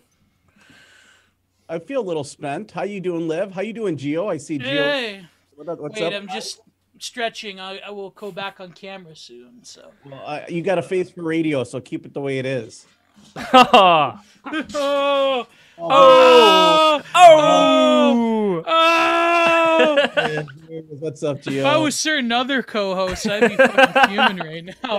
Be like, what the fuck you talking about? Sorry, I'm not gonna subtweet anyone. I'm sorry. And we also got uh, so Kristan. I don't know if you know the Prudentialist and uh, Slush. I've heard of neither. Obviously, I've been uh, really busy last two weeks. But as far as video games go, uh, there's a handful that I play. Um, I'm really addicted to Rocket League. I have been for like seven years. I don't know what it is. I'm just getting into the floaty stuff. It took me seven years to get that good to do, you know, all the flying around. When I, like when you first start, somebody's like, they spend the most of the game in the air, and you're like, uh, like this isn't even fun. I'm getting my ass kicked, right? And uh, you know, I'm starting to get there. Uh, Civilization. I'm a big Civ Six fan. Uh, I played. I start like I'm old, so I played the original Civilization. That's Civ One by Sid Meier. Um, and I'm a big fan of the Romance of Three Kingdoms or anything by Koei Nobunaga's Ambition World Conquest games. And lastly, but not least, uh, Elder Scrolls and what's the new one that Amazon has put out? Uh, I've been playing. Um, is it? Uh, I forgot what it's called. I don't even know the name of it, New World or something like that. Whatever. Oh, yeah. new game is that was really hot and I just didn't want to wait an hour to play, so I gave up on trying to play it. Hmm. Real so, World or whatever. I forgot what it's called. I'd have to look it up. I'm pulling up my Hmm. Steam now. so uh, for those who don't know, by the way, Kristan, you were one of the star witnesses in the currently ongoing trial of uh, Kyle Rittenhouse, and this has been going on for uh, how many days now? Um, I don't know, man. We're we're on day 10, I think. Uh this is uh tomorrow. Well, tomorrow they're taking off, they're taking a three-day weekend. Friday uh, Monday, they're planning on making closing statements, and then Tuesday is the day uh, that we've all been waiting for on what the verdict will be. Will it be a hung jury? Will it be a exoneration of murder and just charges with uh, uh, having a, a weapon illegally? Um, I'm not quite sure how the jury is going to rate it, but that's why we're there. The one thing I can tell you as a person who was on the ground, uh, nobody made good decisions in Kenosha when I was there, when I filmed. You know, uh, not the law enforcement, not the protesters, not the armed citizens. So what we're, we're, I'm not really endorsing anyone's behavior, uh, but uh, what we are there to find out is did somebody break the law, even though or, or not? You know, was it self defense? Um, that's what we're there to find out. It doesn't mean that you have to agree with the decisions that anyone made. and I Mm. think everyone's real tribal about it. And we need to understand that this isn't a tribal thing. Uh, court isn't supposed to be politicized like the George Floyd incident was, where jurors were getting threats, you know, uh, that kind of stuff. Mm. And Well, um, did, did that happen this time around or no? Like as far yeah, as what? apparently there were some instances of uh, att- like attempted jury tampering, like people going around and trying to dox them and all that. Mm. yeah, um, allegedly somebody took some pho- took a photo. Uh, In the court, yeah, in the courthouse, like when they were coming out, they were my like, cell phone. It's lame. Hmm. Now this is a weird this is a weird question, but why why not ask? I don't know. Uh, PCSS asks, did Kyle Rittenhouse really eat lemon heads before walking in court? Like I don't know if you have any behind the scenes stuff as far as like what the uh, oh, maybe that was the. Yeah. Um, Uh, my interaction with Kyle Rittenhouse has been limited. hmm. Uh, but when oh, okay, so as you guys know, I wasn't originally subpoenaed for this. Like, uh, for some reason, I had no idea that they were going to use that much of my footage, um, and I just was going to cover it. So from day one to the last day, I'm I've, I've committed to being there. And so on day three of the trial, I believe it was uh, the first, the second day they showed a lot of my footage, but on, uh, but I believe it was the third day. I could be wrong because we're on day nine. You know, it's been a lot of days and a lot of long hours um but uh they were they had me they they stopped the video and they said that i was narrating and it's hearsay unless they uh they can call upon me if there's a subpoena available and they said yes there's a subpoena available and i'm two rows behind the prosecution and they're talking about me and i'm looking around i'm like well i wonder how long it will be until they figure out that i'm in the courtroom with them and it took them about a half an hour or 45 minutes somebody from the new york times let them know probably that hey kristan harris is actually there and they subpoenaed me in the courtroom man, Yeah. i was there And it's a very handsome photo of you too. Uh, speaking, I'm gonna put it in the chat right now. Here we go. Uh, but that must be some to have your footage used in like a trial of a century type Yeah. of uh, event, well, regardless of what you feel about the Riddler. But like, yeah, that's crazy. Yeah. man. well, I want to get Slush's take on this as well. So part of like I And said we'll before, back to video yeah, games because we still haven't talked yeah. about. Well, part some- part of what we do on BTR is again bring people together who I know otherwise everyone wouldn't just- talk. So I know everyone just wants to hear about fucking no, trial. no, no. So, so people are glued okay, wait. it, We're, we're gonna do both. So, uh, Kyle, I want to call you Kyle. I'm so sorry. So, Slush, Slush. Uh, when it comes to this whole story, have you been following any any, any thoughts on it? Uh, I'm actually like pretty uninvolved with a lot of stuff politically, so I haven't been following it that much. Like I know about like what happened last year, and like I've seen obviously like parts of the trial have just been going viral, and it's like impossible not to see it. Like I saw the clip of uh what was it? It was like the prosecutor and the, like talking to the witness who had like admitted to pointing the gun at Kyle. I saw that. Yeah, the, uh, and Kurtz, then there was the, uh, the the face palm and uh, Yeah, yeah. Also, uh, I, I saw that like absolutely incredible. This is kind of a nice tie-in, actually. I saw there was this great clip of uh, one of the lawyers was asking Kyle about like Call of Duty or something. He was like, "Oh, you Where you're- play Call of Duty, and isn't that uh, a game where you kill people or something?" It's like that. That's a video game. That's not real life. Well, I, I personally think that he shouldn't have been on the stand though. That was kind of bullshit. But Hmm. like he did. I mean, he did surprisingly. I don't know. Maybe we could ask Hmm. Kristan about that. Who's been there, but like, First of all, I have to mention the Call of Duty fra- framework and wording uh, came from my testimony because when they asked me uh, what was Kyle like, I said he he seemed really eager to be there, like a kid who played a lot of Call of Duty, and he was going to go out in the yard and cosplay and pretend to be Call of Duty. Uh, I didn't say that he was there to hunt people. I'm just saying he was oh shit. that he was uh you know th- th- that's what i told him because that's the Yeah. way he's uh he seemed like he wanted to help people he just wanted to be there he wanted to be engaged because it was the game he liked to play it was like uh in wisconsin we have the green bay packers when i was a kid i watched brett Favre, uh, brett Favre or whatever his name is no brett Favre uh, you know, kick everyone's ass. And you know what we did? We went outside, we played football because that's what we saw on TV. It's about the programming partially. And as you know, he is really involved in like junior PD and fire department. And maybe he was an overachiever and, uh, you know, he shouldn't have been there. Uh, that, that's what it comes down to. Um, I'm not a judge or jury. That's why they are having court. But uh, I really don't see the uh, uh, well assistant district attorney having enough evidence to uh, get him any murder charges. Uh, if they did, the, the the district attorney would be handling it. There's a reason why the district attorney attorney isn't handling it. It's probably election year, and uh, if he Yeah. Doesn't, good. And uh, the ADA, if they win it, the assistant district attorney wins it. That he can take credit for that. They lose, no sweat off his back. I'm telling you that a DA would normally handle such a controversial, um, you know, uh, case. And as we can see, uh, it's been just a mess. Yeah. A lot of uh, memes with the uh, characters inside of that, like that chart with like lawful good and so on and so Rambo, forth. Rambo is my favorite. Oh yeah, Grambo's amazing. I'm surprised they've actually gotten a judge who is like somewhat based and like. I, I'd imagine they were going to pick someone who was just going to Hmm. throw him to the wall. Well, he se- he seems like a character. uh, pardon pardon the stereotype, Kristan, but he seems like a character out of Fargo. Which uh, I mean, I know like you, you- you've got the accent and all that, bit. so uh, but but it is a very interesting thing. Like he's got kind of like a German German name, right? The judge, like his ancestors probably came here like all the way from I don't know Germany, I guess, I, or where would you say like a lot of the people who live in uh, Kenosha uh, came from?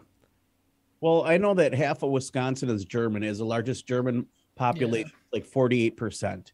Uh, but no one speaks German because they taught their children not to, because after World War II, it was very taboo. You know, there's slang, they used to call them krauts, all this other stuff.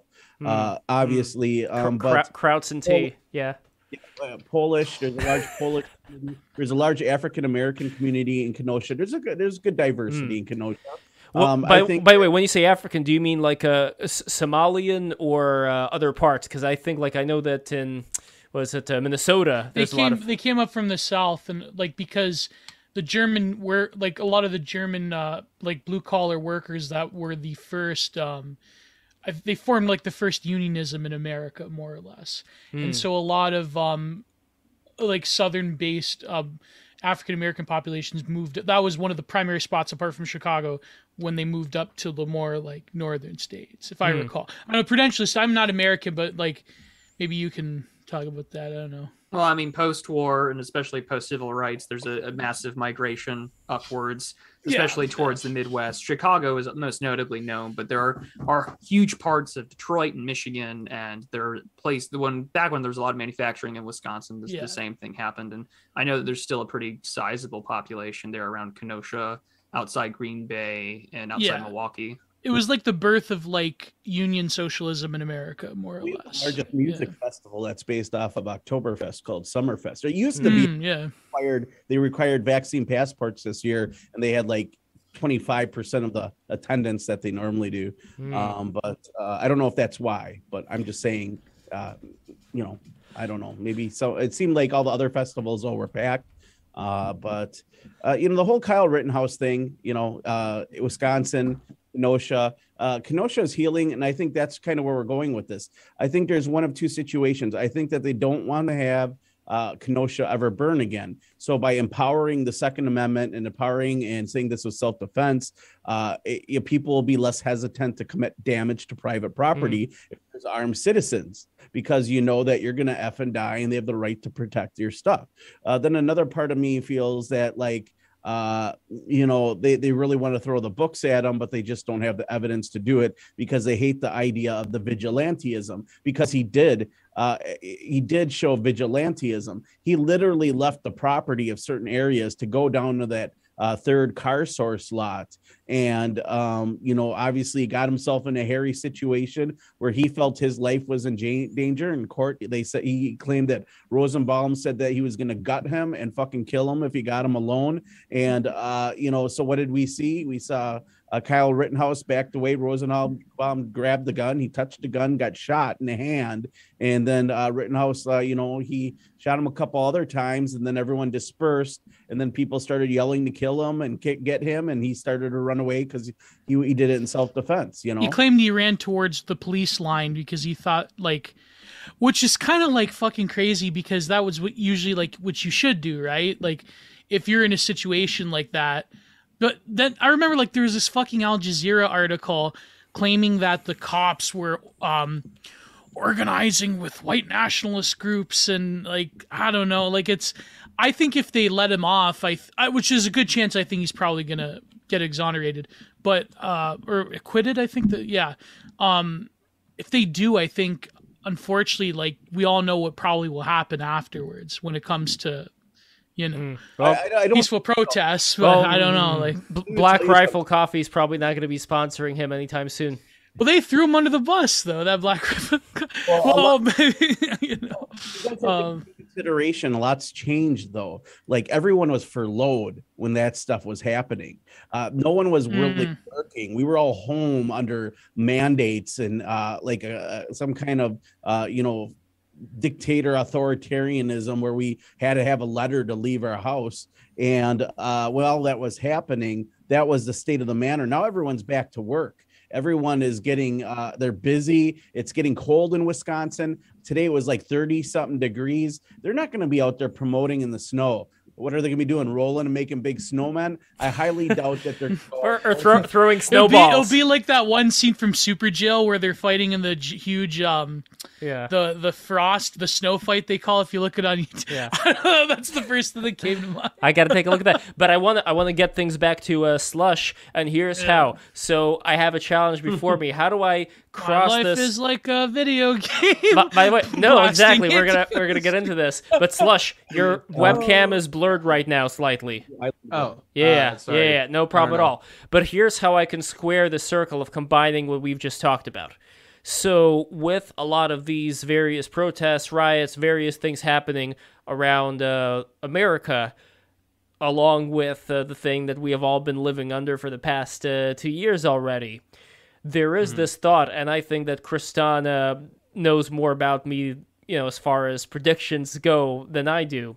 There's this thought that with something like um, the metaverse, something like um, video game culture that a lot of people our age and younger have grown up with, that there's going to be a time pretty soon where living as we're living, let's say in regular three dimensional life and how we interact, that is something that would be for, let's say, the upper crust and a lot of other people who otherwise, let's say, wouldn't be able to make it in the economy would live below the means they used to, but at the same time would have access to virtual reality, video game playing, you know, like 24 7, other than like the basic food commodities, government cheese, or whatever you want to call it.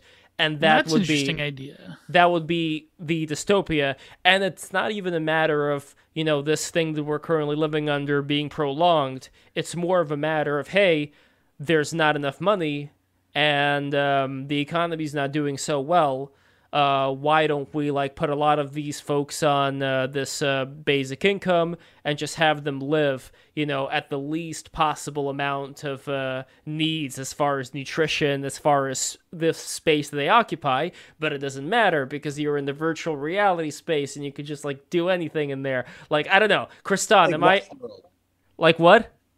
like Westworld. Yeah. They're all robots, do whatever the hell you want there, right? Yeah, but Westworld was like a physical What location. This would be though? this would be The virtual. digital version of West. Yes. Yeah. This is like a intermediary step towards living in the matrix, basically. Mm. Yeah. Yeah, New Zealand had an article they talked about this where they can now put a chip uh, in your brain and it, it's re- really simple to do. It turns off reality and literally can uh, feed you into a virtual digital world. So You with can this turn off well, reality.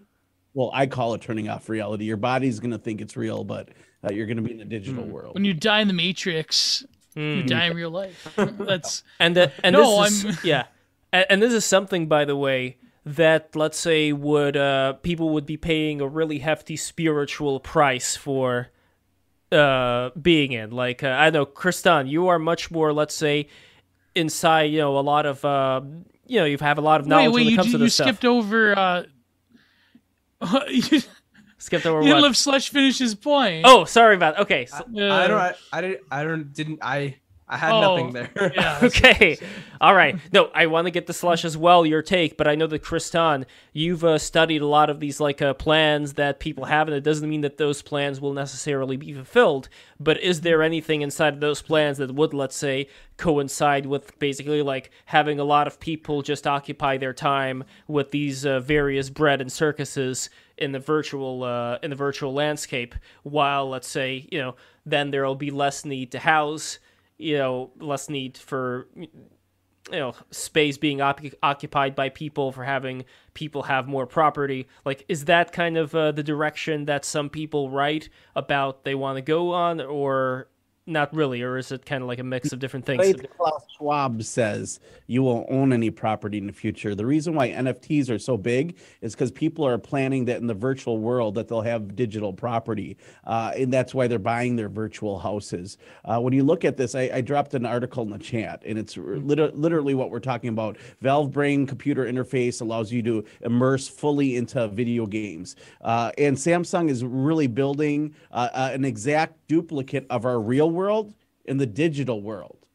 So imagine being in a digital world that's identi- identical to our real world, where you can do anything, commit anything, uh, and they can ra- run simulations or whatever. You can do all your training digitally and then unplug. And, and and pretty soon you won't even need a brain chip interface. They're talking about headbands and or uh, nanoparticles, nano dust. Uh, wasn't it Ray Kurzweil that said within ten years we're all going to have nanobots partying in our brain at the, some nightclub in the back of the uh, the third eye there? You know, so uh, that's basically where we're going, and it's weird and bizarre. But that's what they believe. We won't own properties because cities will be corporatized. We'll have Toyota Town with their own police, and you'll live there and you'll get discounts on your home and rent if you work for Toyota. You won't own anything in the future. That's what they mean. You know, it's going to be like a corporate social credit score, uh, smart grids and smart cities where uh, artificial intelligence runs everything in the grid. Slush would you go for that do you know people who would go for that what are, what what is your take on all this stuff what do you Uh, think Of, of course, I would not go for that, and I don't think most people would. I mean, it not living in the real world. I can't even fathom how like that could be done without it being like so detrimental to one's health overall. Um, I mean, a lot of thoughts come up. Like, I think that that that uh like while that does seem like a dystopian version of where we are now, I also kind of um don't believe we're gonna stay in this paradigm long enough for that to happen.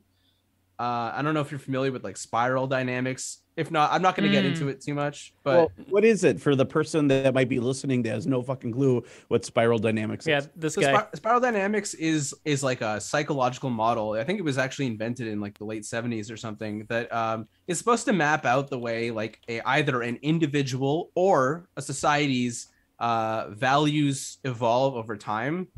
And I think that uh, like this corporate dystopia would really fit like right now in spiral dynamics terms and i'm not going to go it's too detailed for me to get i don't want to like be doing a lecture here but in spiral dynamics terms we are currently the world is in stage orange the first world and that's like a very like success driven rational uh sort of spirituality is a superstition type of mindset. Um yeah there you go.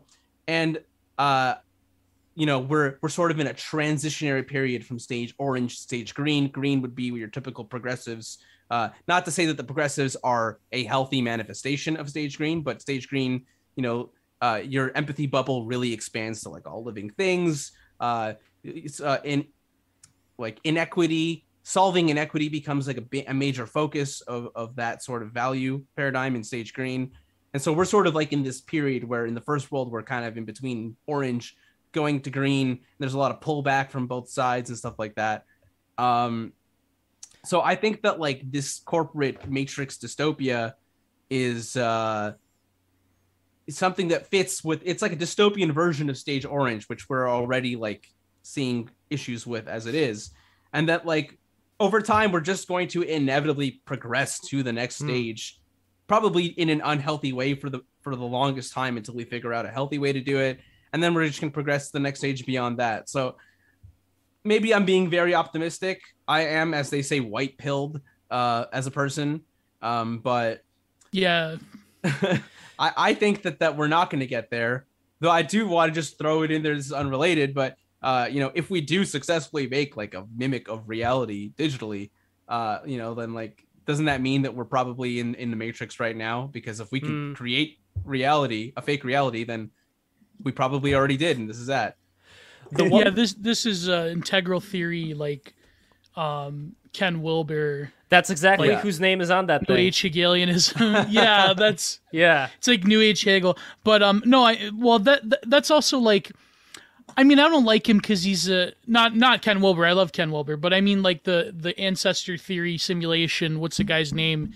He's a bit of a bug man. Uh, Nick Bostrom, not a bit of a bug man, but like I I get it. I think like um, my certain beliefs. I think would, in my mind, I think we that's theoretically, yeah, probably like the ancestor sim, which is what you're describing, slush. Which is Yeah. like, if in the future we create a simulation, are we It's not like already? inductive reasoning? Yeah, through inductive reasoning, are we not already in a simulation? But I think like.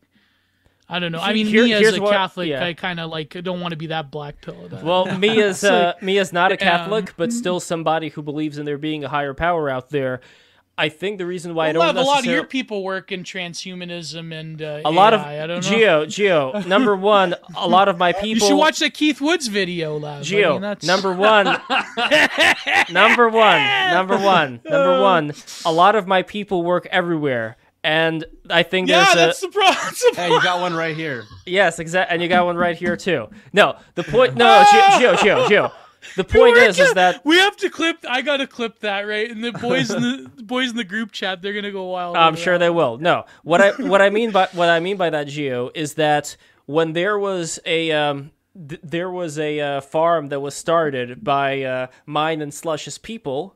The harvest of that farm was far more effective as far as the yield goes than those who were not part of our particular tribe, and that caused a bit of jealousy the reason that I'm saying this is that for both good things and bad things, I think that people within our group have been able to do a very successful job at whatever. The point being is that, like I always say, if we did not exist, if we, let's say, were taken by uh, the Nephilim or the uh, uh, whatever, if we were taken by Yahweh to his home planet, then you'd still have gaps of power that would be filled by people who are not us, who are, let's say, some somebody else. There's always going to be people who would fill whatever position, both good and bad. It just so happened that in history, a lot of things were done very, you know, at a very high level by uh, people who happen to go through these particular points in history. And that's all that I got to say about that particular thing. I know, Slush, do you, do you see where I'm kind of getting there? Because there was a lot of pressure, you know, after the whole Babylon, uh, Babylonian exile, but then after the Second Temple fell, there was a lot of pressure that was basically put. If you aren't connected into anything, you actually did get a lot of different sects who argued with each other, who didn't have a concrete mm-hmm. idea of what exactly the Torah said. And I think that healthy skepticism of maybe it's like this or maybe it's like that, I think that there is something in that that oh, actually yeah. causes you to think outside the box, both for good and bad. And I, I could actually tie this into what we were talking about this evolution of consciousness thing, because I think that like Rudolf Steiner says. I agree with Rudolf Steiner on a lot of this stuff. Rudolf Steiner, for those who don't know, he was first he was part of Theosophy, then he started his own astro what should call it? I don't remember. Theology. What was that? Astrotheology. Yes, astro- thank you, Yeah. Kristan, astrotheology. Steiner's whole thing was that we had a period of time, like humans had a period of time when we had psychic powers where we knew what our ancestors went through, like in a very like um, real basis. But at the same time, we did not feel ourselves to be individuals, where we had less consciousness. You know what I mean? Like we were less conscious of being us and he describes humanity going through this period into modernity of ascending to having that consciousness, but at the same time losing that rooted connection to their ancestors. And his his kind of um, his declaration here is that the way that not every not everybody, but the way that some people are going to go is they are going to start to have this uh, combination of, let's say, growing as an individual, encompassing other things around them, kind of like expanding their consciousness outward. So when you hurt somebody, you don't feel bad because you're going to get punished. You feel bad because you almost feel like you know you can't sleep at night. You cannot you cannot accept the fact that you would lie. You cannot accept the fact that you would hurt somebody so you don't as opposed to being like some robot or some animal that you know you would get you know you would get whipped or you would get your hand chopped off if you do something wrong. And i think that's the kind of transition that's been going on in the first world at least for some people. It hasn't been without its downsides because uh, i think that there are people out there who, like the ones we were talking about in the Smash community, for instance, who I do not think are of that level at all. I think they're pretending. I think a lot of these political Yeah, types they're- pretending. Misguided or something. Yeah. So I think that there is still going to be this change, but it's going to have a lot of pressure into it. But the more pressure, I think, it's like growing pains. The more we learn to deal with the situations that we're dealing with uh, right now. And I don't think again it's going to be everybody, but uh, that that's what I think at least. I don't know, Slush. Any any thoughts on that? I'm definitely of the opinion that like uh you know while an individual can grow quickly, uh, a, a group, a society, a culture, like I feel like it always has to be like do everything wrong until you figure out what's right. You know what I mean? It's like like when as we try like as we transition into this uh more conscientious sort of like state, uh, we're gonna do it wrong, like kind of like how you see a lot of like hypocritical progressives and stuff like that.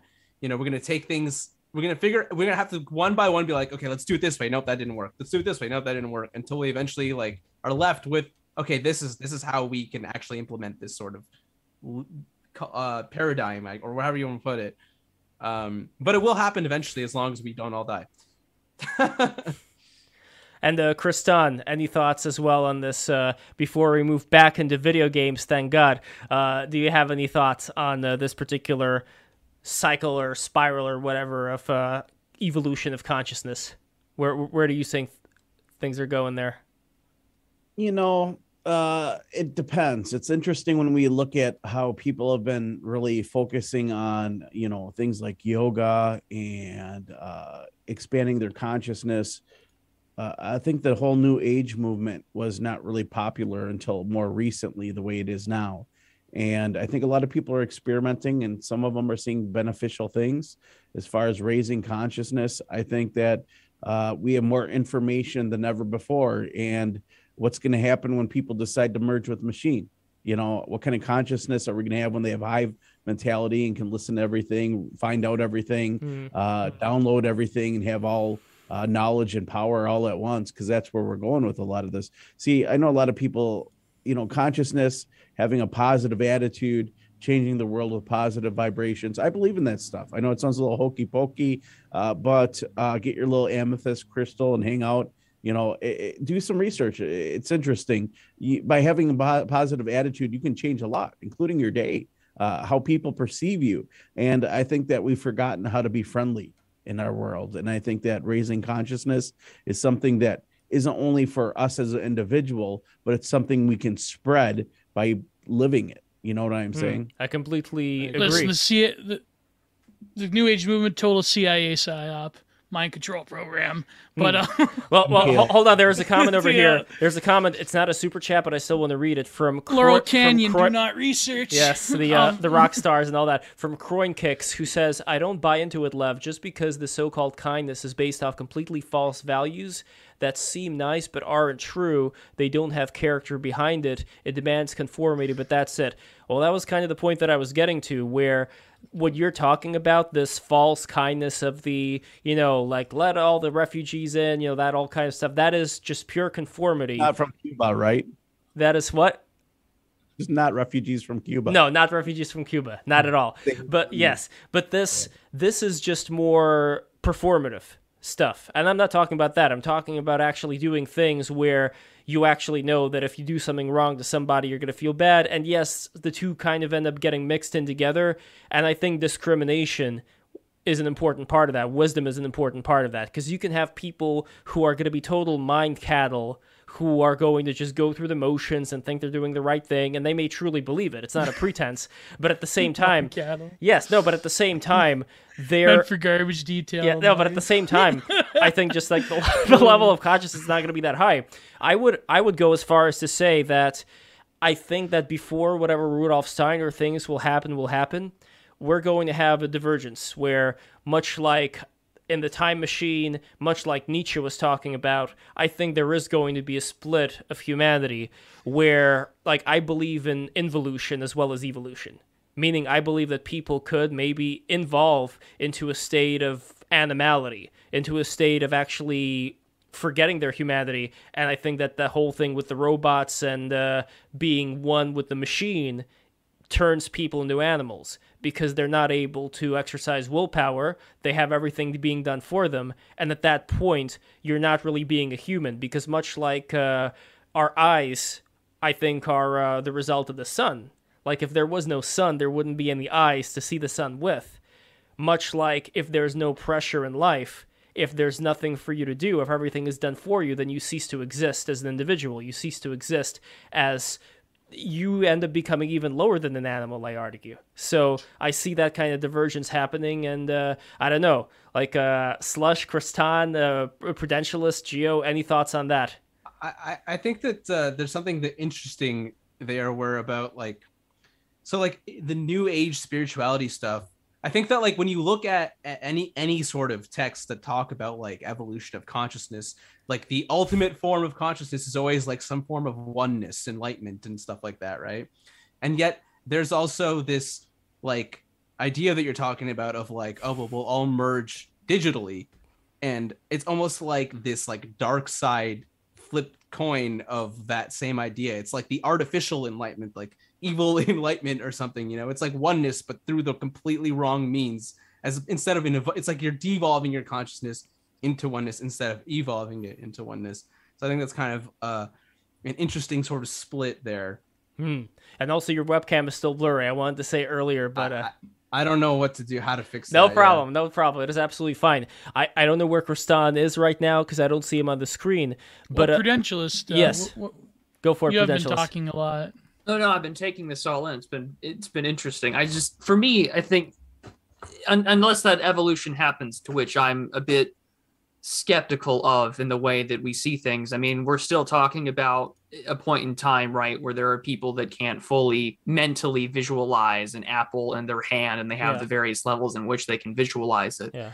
And to me, I think that it requires a certain level of abstract thinking for you to to reach that sort of sense of either enlightenment or consciousness, or uh, you know, either in Catholic or even Orthodox theology, the idea of the Holy Spirit moving within you. Uh, th- those things are, I, for many, I, I think you're right. Whether not everyone will be that way. I mean, Plato talks about the idea of the, the slave mentality, where Mm. they're the, the cattle or people that don't have an inner monologue, right?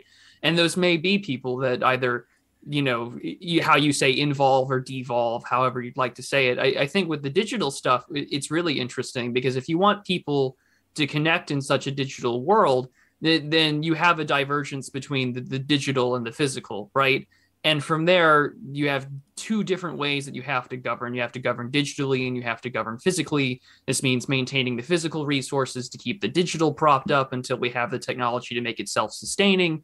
Um and at the same time right like well how do you govern from there when a substantial portion of the population lives in a digital sort of simulacra of real life if samsung wants to to do the whole you know world one for one on a digital scale?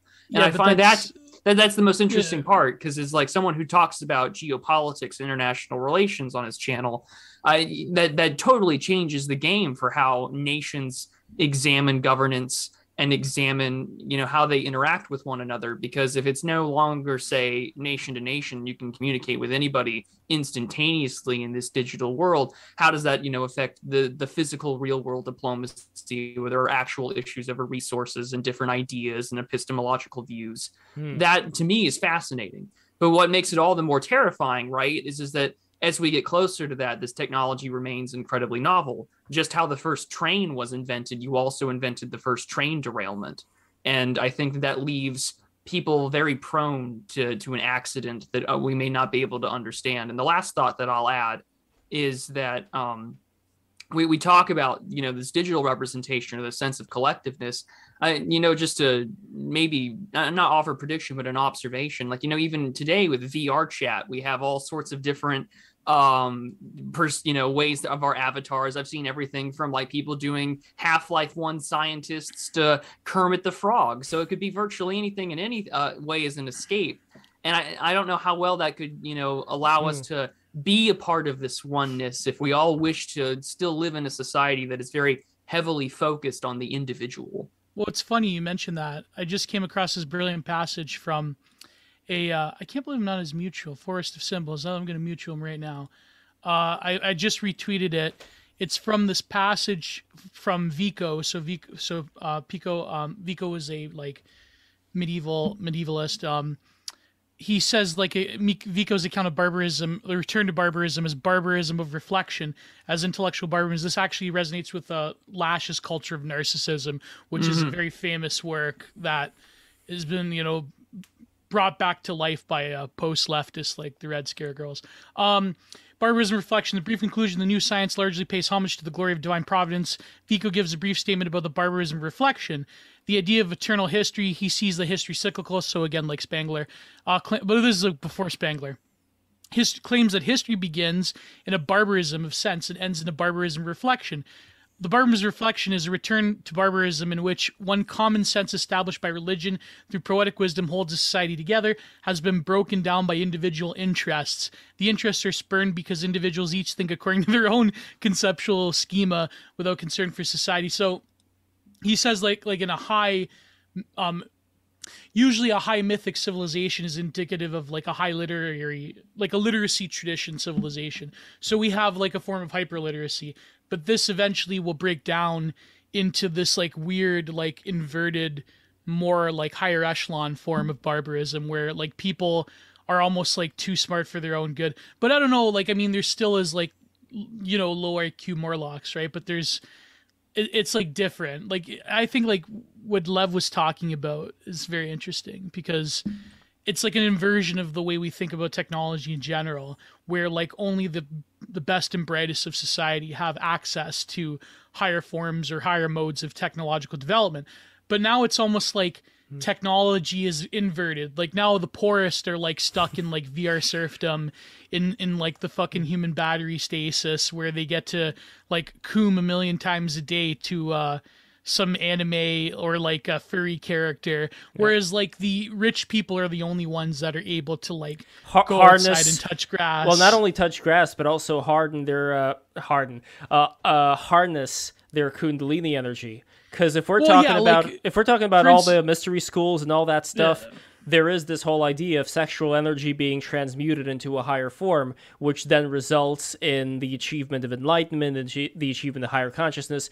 And it is almost well, like, it's like how yeah, Yeah, it's like how rich people are the only ones that can have stable families now because it seems like only very poor people have kids for like obvious reasons and like very rich people have stable families and a larger number of children than the average because it seems that the the average like middle class like serf uh fail son Morlock is like they're the ones that can't sustain such a life like that came to us traditionally. So it's almost like the rich people will get to enjoy like the Elysium where the grass is extra green to touch. But like all the other Except- people, they have to touch grass in the VR there, pod. there But we're also seeing yeah. the inversion of that, right? The same thing where you take a look, and I, I, this is where I, I'll I'll say it here, and I don't want this to dive into a conversation about this issue. But if you look at like the like demo like the class basis of say those who decide to have an, an abortion procedure, it's this uh, inverted bell curve where it's very lower class and Yeah. then it's very high Very high income, class, high yeah. class people as well. And I think the the thing Mm. where you're mentioning like that the tantric sexual energy, I think that you will see that in the future where it stays within the hands of the wealthy and the elite because as it we are already becoming- happened in Tibet, by the way. Well, but it's already- Fuck. but what I'm well, saying- middle well, well, yeah. well, that was Tantra. wasn't that what, what I'm yeah. trying to get at Oh, though, real quick here, and, is- and then is Kristan, yeah. Yeah, but what I'm trying to finish off here is, is that we're kind of already seeing that as we're coming to terms with like microplastics, endocrine disruptors, the growing fertility crisis. It'll be this sort of elitist, privileged thing for people to procreate naturally, whereas we're seeing technologies about artificial womb and Mm. therapies and things like that. I think that we're heading in a very nightmarish direction. Oh yeah. Yeah, and Kristan, No, man, I, I completely agree. I think that we're um, going in a, a direction where we're going to get uh, sex robots in the home. Uh, I mean, they're getting affordable. Like Yeah. these robots are creepy. Rouge I'm the telling you. Bat. Yeah. Well, I mean, and then that's nonstop surveillance. And at what point do you need a relationship because you can have robot girlfriend any night you want, you know? So Mhm. uh, it's interesting how this world is progressing, especially downloading thought and all these things. But um, you know, I, I think there's hu- there, there's there's definitely hope for humanity. Like uh, a lot of people are negative about it, but I think that we need more people out there who are free thought, wanting to question things and do research. And even though they have the information, they don't believe unless they can prove it. We're seeing a world where titles and articles lead political per, uh, perception. We're living in a world where uh, the idea that we can one day hook up into a matrix and have a digital virtual life and there's profit and money to be made in the virtual life uh, that takes over. So, uh, you know, they call it fully automated luxury communism. And I think it's something Mm. a lot of people out there should investigate.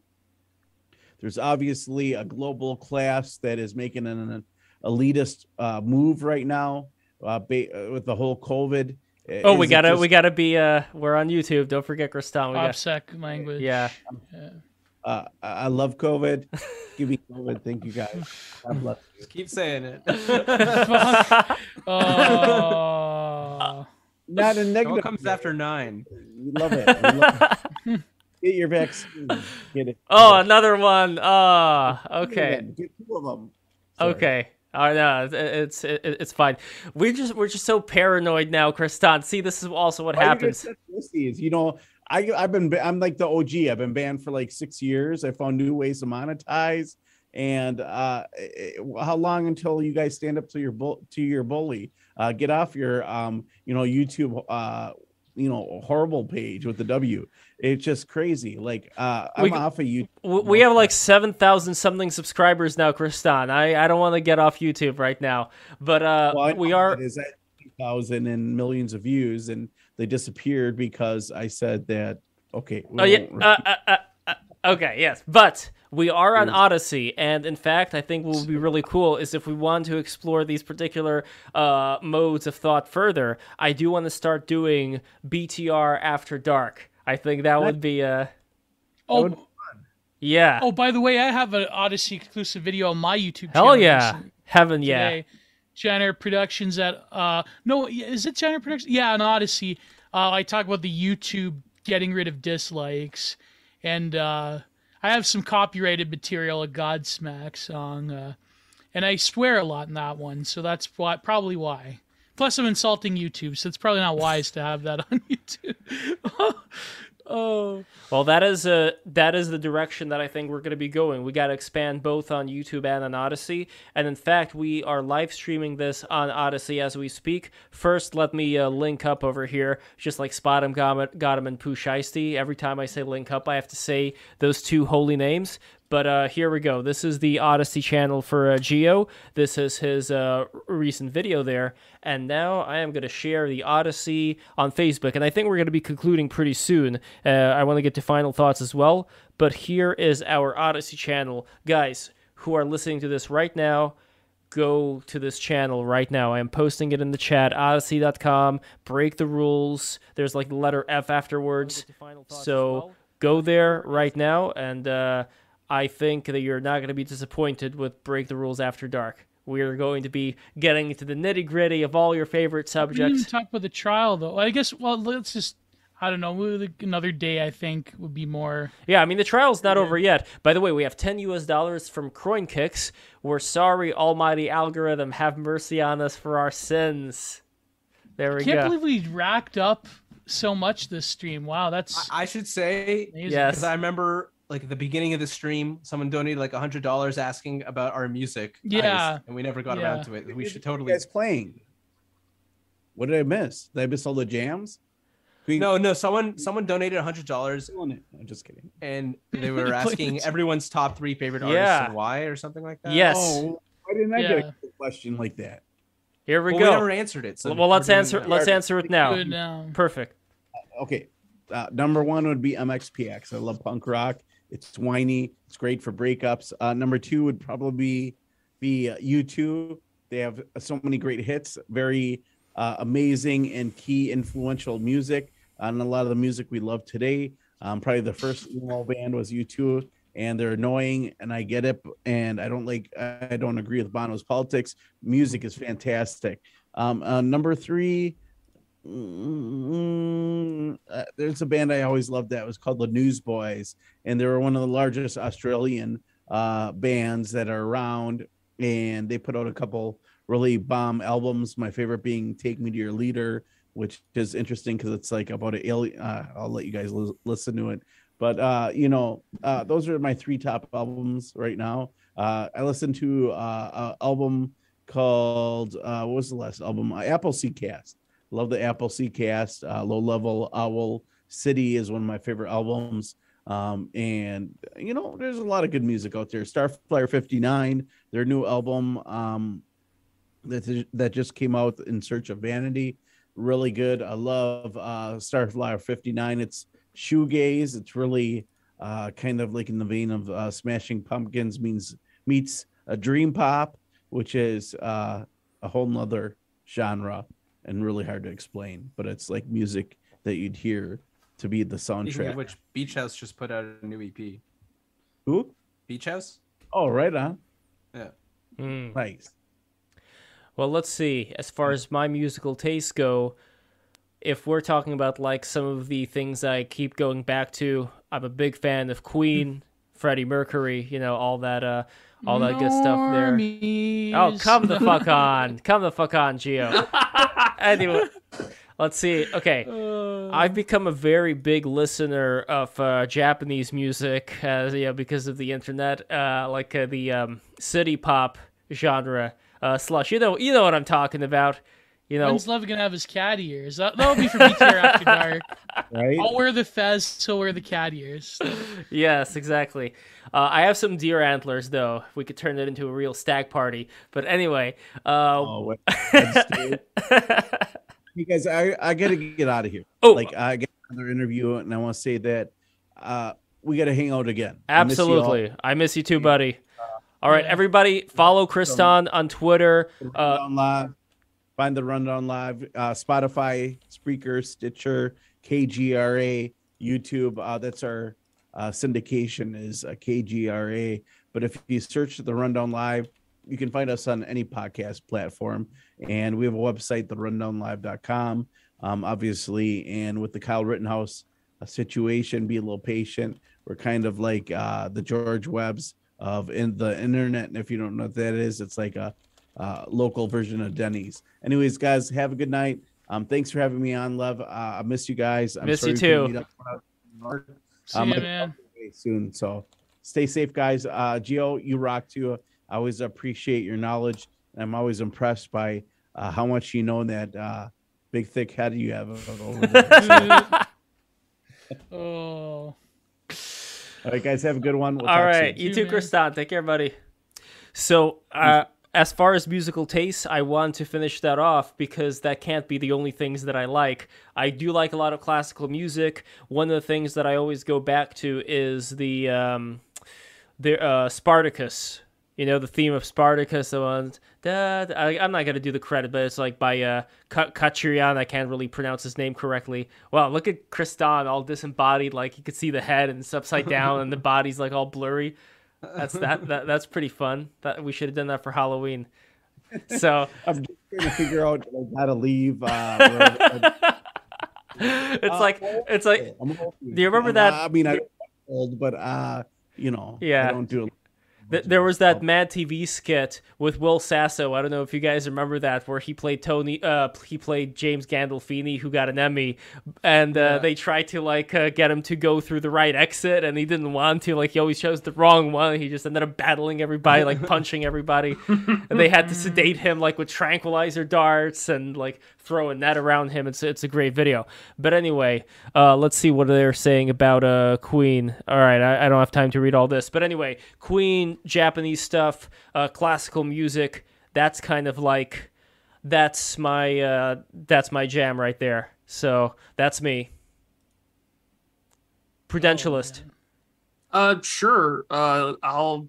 I guess the top three that I like to go back to, or that I continue to listen to, would be uh, in, in no particular order. Number one would be the Decemberists. I love the folksy nature of them. I enjoy Colin Meloy's voice and his lyrical talent. Um, not to mention the fact that he can pull from different cultural and like historical events and make good songs out of them. Thoroughly enjoy that. Number two, I totally love Steely Dan.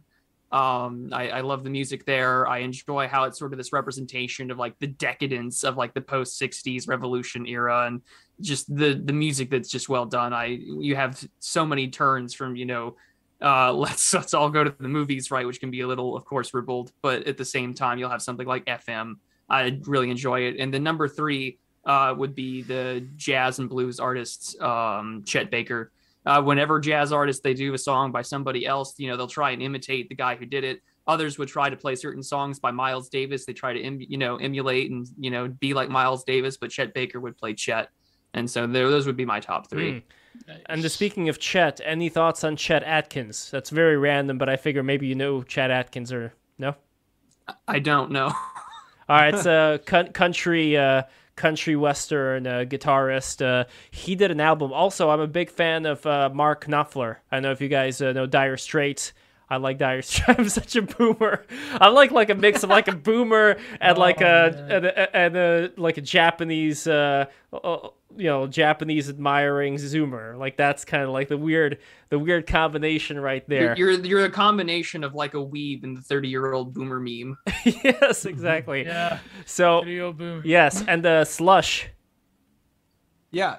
Before I even say my my uh, favorite stuff, I just want to say that I'm noticing in the chat that there's a lot of great uh Neutral Milk Hotel, Mac DeMarco, Leonard Cohen, all excellent choices and more. Yeah, Leonard um, Cohen's pretty good. My the top three I'll pick, and they're it's kind of corny picks, but uh, like in no particular order, I'd say Animal Collective. Oh, uh, Animal Collective is, is is definitely one of my like all time favorite uh, artists, bands, whatever you want to call them, groups, collectives. Uh, I don't know. There's something just very uh, human about their music that like I just really resonate with. Um, and then another like huge one for me, like this this got me into writing music, which I is like a, a pastime of mine. Um, is Weezer. Uh, you know, ni- '90s Weezer is like uh, had a very big influence on me as a teenager. Uh, and I, I to this day when I sing, I sound like Rivers Cuomo because I listen to them so much. Um, and then I'd pick Kanye as my third. You know, just the, the, something about Kanye is just really fucking inspiring. Like he's just so big ego and like soulful and shit. I don't know. I just love Kanye. He hits you in the in the in the gut. So those those would be my three if I had to pick. Hmm. Yeah, I see someone saying blue and Pinkerton are gold. Yeah, like those Blue Pinkerton and all of like the demos from that period. Like I'm seeing Snake Finger and Cheap Trick in the chat. Yeah, those are pretty good too. Hmm. Snake thing. Okay. Anyway, Geo, you know that reference. So, uh, what about you? Apparently, your favorite artist got arrested today. So. Wait. Oh, you're you're you're talking about that guy? Yes, yes. The yeah. uh, can yeah. I even say his name on YouTube anymore? I, I don't know. Maybe uh maybe it's best to uh, sp- sp- Shad? I'll yes, just say Shad. spare the people. Yeah. And, and, not, and, and not low for, tax and, died apparently. I can't believe that. Yeah, so, something weird's going on with the internet today, and uh, I feel was, bad for Lowtax. His creation just like totally destroyed him inside. It, it was, by the way, for uh, not for what you would think it would be. I think uh, Shad got into prison for something gun related. Yeah, assault. Yeah, he yeah, yeah. I'm on him. I'm on a Martha's Mean band. Look at this Death in June, Current 93. La Monte Young, that's all the the edgy neo folk. Uh, I love Death in June. I'm not a big fan of Current 93. I mean, I tried listening to them, but I'm more of a Boyd Rice, Death in June. Oh, you want my picks now, Lev? Is how yes, I do. Yeah. Okay, first one has to be my favorite band ever, uh, Nevermore, R.I.P. Warrel Dane. Um, I I saw one of their like on their very last tour before they broke up. Uh, I saw them in Toronto, and uh, just they're always going to be my favorite band ever. Um, second one would have to be Days of the New because they're the most influential on me in terms of like when I was growing up. Um, yeah, like third, the third one's always tricky. Um, Cream Wizard says Geo listens to Grimes. No, I don't listen to Grimes. Uh, I'm trying to think of like a non-metal band that's probably like my favorite. Um, Razilu says, doesn't Geo just like Boomer Rock? No, I'm a fucking metalhead. Um, no, I like everything. Uh, I would say the third one would be uh the ambient band Kaya Project. That's probably it. If that, if you want like a non-metal pick in that, so yeah. So ICP and come fuck up. I was like a kid, I think I listened to a little bit of ICP, but not like just because of the pro wrestling thing. That's like Yeah. why I listened to them. You go, They you had some jams though, like uh like uh That's Me is a good song. you go Uh, out Juggalo into Homies is a uh, you go out into the snow uh, during Christmas time. You look around, you see a little bit of yellow in that snow, and you Oh, say, no, I no. ICP. Fuck. ICP. Oh, Oh, guys, before bad. okay, before before we go, hold on. This is this is important. Well, first of all, once again, I want to ask everybody to subscribe as always. Yeah, we Uh, will talk about the Rittenhouse, Yeah, the Riddler thing. Yeah, it's it's not done yet. We're we're gonna have a lot more of that. But uh, what I wanted to get to though was uh, uh slush. You do a podcast called Gush, and uh, that is with uh, Glink. And I saw uh, uh, Glink's videos, you know, really awesome videos as well there, especially the one with uh, California. And uh, I would definitely love Yeah, to talk. Yeah, how'd you with. hook up with Glink? How would that work out? I did. Uh, okay. Uh, I think that I just joined. Like, uh, he he said like he got like the new Smash game, so I, and he was like telling everyone to join a server and play. And I played with him, and like someone while we were talking was like, "Oh, Slush, I like your videos," and he was like, "Oh, you make videos," and then he went and checked my channel out, and then he was like, "Oh, we should collab on something. I'm doing something related to Smash." And then we just ended up talking. We we we like found out that we are like totally on the same page about like so much stuff.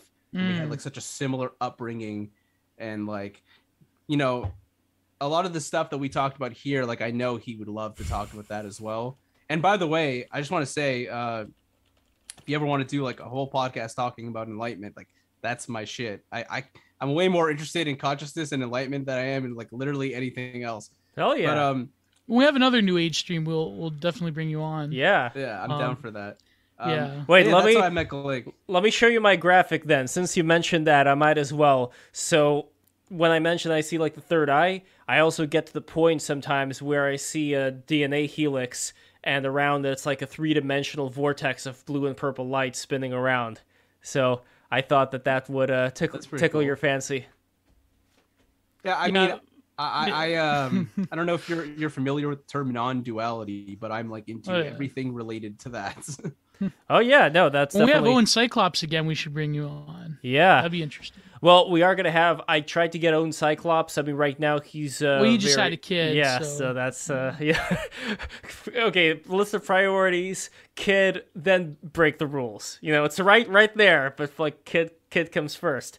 And uh, we are gonna have though Jonathan Pageau and Sticks Hexenhammer six six six talking about Jesus. That's gonna be a, that's gonna be a time. That is gonna be if, if we have anything to judge Geo, by. you better bring your A game. If we have anything Um, to judge by the uh the Jessica DeLoach stream. I noticed like Sticks is like a little bit like less on his like attack mode thing when he's like talking about his like uh, like I'd imagine they'd have like a more civil conversation than what people imagine. But I, I think like like when he tried like when Logo tried to like I know I shouldn't bring his fucking name up ever again, but like, you know, when they when they were talking about the occult and he's doing the whole fucking it was a British intelligence agency psyop, which I mean it's partially true, but like Sticks was like, you know, fuck. um, but anyways, yeah, we gotta. People were saying in the chat we gotta Glen, uh, Glink on. I, I Yeah, yeah. Turkey I really Turkey Tom to. was also recommending Glink. In fact, that's how I found out about him uh, from Turkey Tom originally. Yeah, I watched his uh, OnlyFans video, and the California one. But like the like the older ones are good. Like I love the OnlyFans one. That was like really interesting because he actually like took the time to like interview these people. These like they you know I don't know like because we tried to get Gooners on. It's fucking impossible to get Gooners on, but like it's he managed to do it. Yeah. I don't know. No, but I that think- was I a think he really just- interesting perspective. I think he just tried harder than me because I went to the I, I joined two Discord groups for Gooners. One of them was called you know what it was, Lev. Let me just tell you was- the name. yeah. Okay, uh, one name was uh, uh, I don't remember one, but I remember the other one. Which am I still a part of it? I don't know, but it's called. Oh yeah, I am still a part of it. Here it is. It's called Porn Bader Bros, which is a great title. What the fuck? which That's is a- like four doors more whores. yeah. Why? What is that going along the four doors more? Uh, who is? Why is that a meme now? What oh, happened? because that was on Mr. Rittenhouse's like TikTok thing. That was his like handle. Yeah. By the way, Four, four, more four doors, more whores, and then the bio itself said, "Bruh, I'm just trying to be famous." there's there's like a not less than significant, like a more than significant chance he's probably like I don't know, ventured on Twitter and like saw the room. If you know the room I'm talking about, Lucas's room. yes. But uh the guy I would spell it like uh like Ralph Cifaretto, the who is all this fucking trouble over that who I don't know if you slash you a Sopranos fan. I actually haven't seen it. Uh, I've been meaning to get around to. Yeah. it. So Oh Geo, Geo, don't spoil anything, please. Don't. Yeah, I won't. I Yeah, won't. but I, But, um, but I just the wanted to read some of the names here from the Porn Bader Bros channel. Uh, some of the usernames because they're very they're very nice. One cocky guy, seven eighty seven. cocky that could be a porn star. Freaky Freaky Tony, a sexy sheep, a sexy sheep. Uh, acrobat, addicted porn piggy, acrobat. Airwick, You better pray to the algorithm now. Bearwick. yeah, this is Prudentialist. Oh my god. Alex, ahead. Alex the Trap. Uh, Oh no, no. That's so Annie, definitive. Annie X.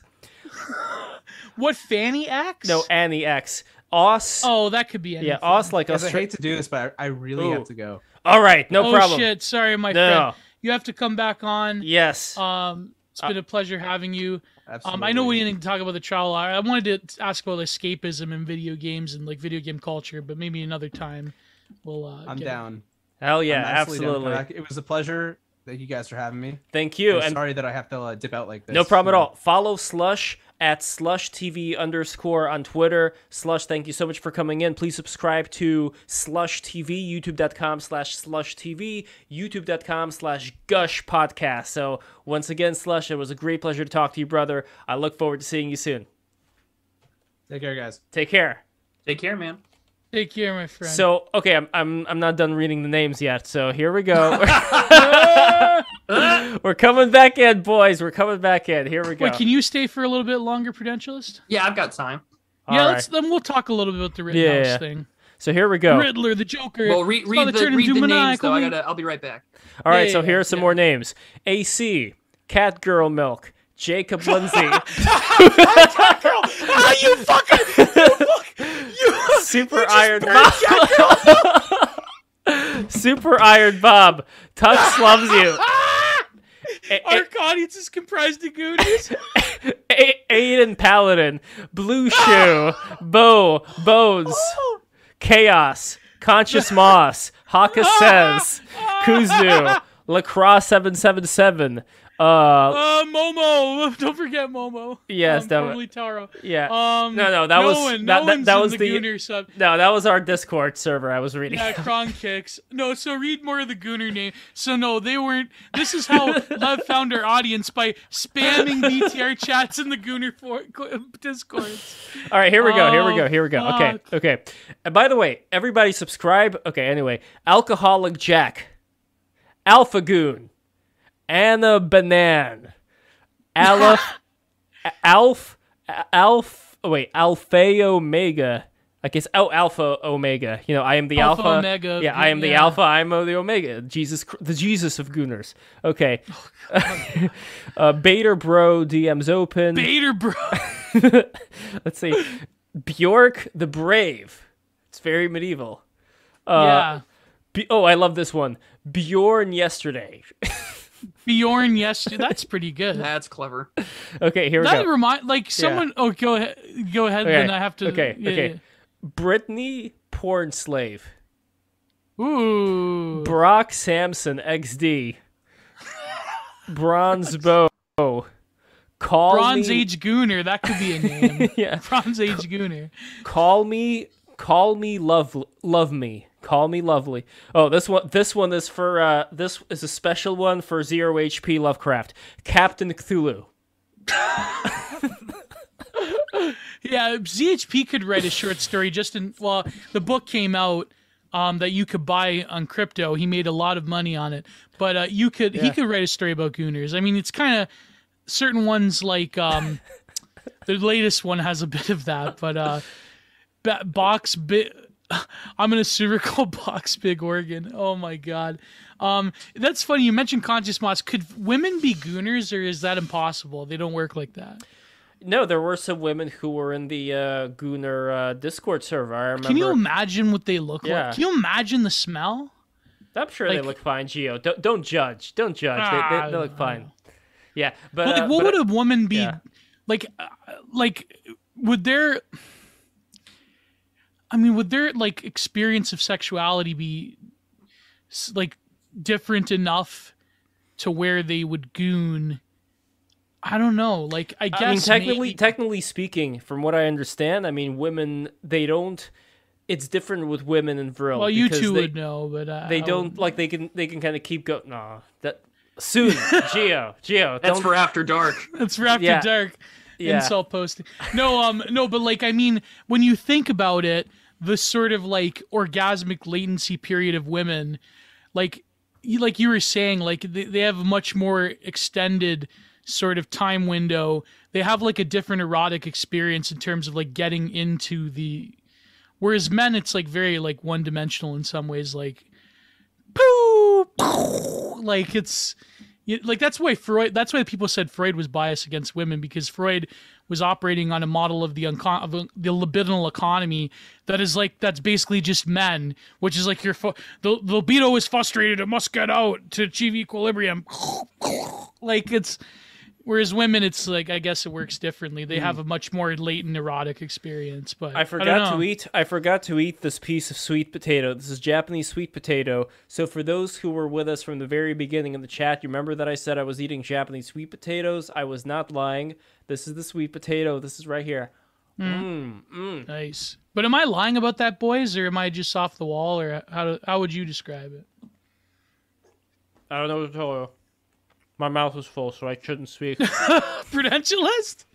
I think uh, I'm not going to leave too many comments here on on that issue. Uh, I just spent a long time on Substack, literally saying, "Hey, I wish I was chased." So uh, let's yeah, not. yeah, yeah. That that was a good article, by the way. I liked it. Well, thank Mm. you. It's so like the ca- uh, it's like the different. It's a different perspective than the usual like. Um, what would you call it? Incel literature that makes it onto Substack. Um, I don't Well, know. more like I am someone who got around, and I wish I didn't. Yeah, yeah, yeah. I don't know. I was somebody who got around, and I like the fact that I got around. I think it was a great experience. Guys, how many holes are down there? That, did you see that clip, right? Of Hassan, No. not Hassan. Who am I talking about? Fuck, uh, Hayes. Did you see that? no. No. Oh God, you didn't. Okay, so there's this like commie like Twitch streamer e girl, right? But it's not about communism. It's more about like, it's like imagine a titty streamer, but a titty streamer that like reads the Das Kapital, right? So he goes the on The worst kind. the worst kind, yeah. So he goes on and she asks him because, like, you know, like every fucking irony leftist, they always talk about how much they fuck, right? Like that's the biggest tell, like that's the biggest own they have is like sell, have sex, right? So this girl is like, how many holes are down there below the the torso? And Hayes just like, yeah, I guess there's two, right? Like, and and it's like, oh no, there's three, but it's like. I, I know it's kind of like goofy and it's like yeah, it's kind of an own a little bit, but to give Hayes credit, like it's he was there to talk about like I don't know some form of like tanky communism. He wasn't there to talk about you know female anatomy, but um like I don't know like I mean when you think about it, it's technically three, but one is inside another one, so it's like that's a mulligan. I think. I should we should give Hayes a mulligan for that one. Because it's like when you have like a say a reservoir like a sewer reservoir there's pipes inside the sewer system. You gonna name every single hole in pipe inside the sewer system to make it count? No you just see that one effluvia coming out at you giving you a golden shower i sh- i said too much i said too much anyway This it's is still your- it's a technicality that it's three I think I'm clipping this and sending this to Alex K. yeah G- it's a technicality okay there's, Gio, there's you're uh, yes, there's three holes, but one is very small and it's like inside the other hole. So that kind of doesn't count. Lev, I think this Dang. one's getting age restricted. Gio, Only you're two uh, that matter, am I right? Yeah. your uh, your inner Italian is coming out, Geo, because you used a plumbing analogy. Did you see this post by the way? Did you see this post by the way? I posted this. I posted this on Twitter before. Here, let me uh, l- let me load He it up. Over. song out for. For- Yeah, but All right, see, this, like, check this out. This is this is from New York. This is in Manhattan. no, Look at of this. course it's from New York. Of course, I'm the Clogfather. they should sponsor us now. See, it has like oh, man. little little just, raindrops just going send in a request for sponsorship and put that clip in. I have a theory that um there like a certain form of incel could be an amazing lover. Wait, before they s- before the Amazing Lover, before that, Oh, sorry, to interrupt you. I'm actually I'm in the groove right now. I'm thinking of doing some calf raises. So, uh, how many do you think I can do? You guys want to bet in the chat? How many do Mm. you think I can do? And then let's see if I can do them for some uh, super chat money. Okay? So, like, put put like some bets on like how much you're willing You're to bet. getting and let's see if greedy I now do this them. stream live. I feel you're getting greedy with it, but We just let's- made nearly 300 bucks. I'm gonna be like Icarus. I want to see how close I can I'm fly here- to the sun. I'm, I'm here here for Geo explaining anatomy of women. Um, It's like You know Chris Chan. funny? It's like Chris Chan when he draws them just like right in the front. you know? yeah, yeah. It's as if like this is how you have sex. Like the one, the one, the Megan one was like going that way.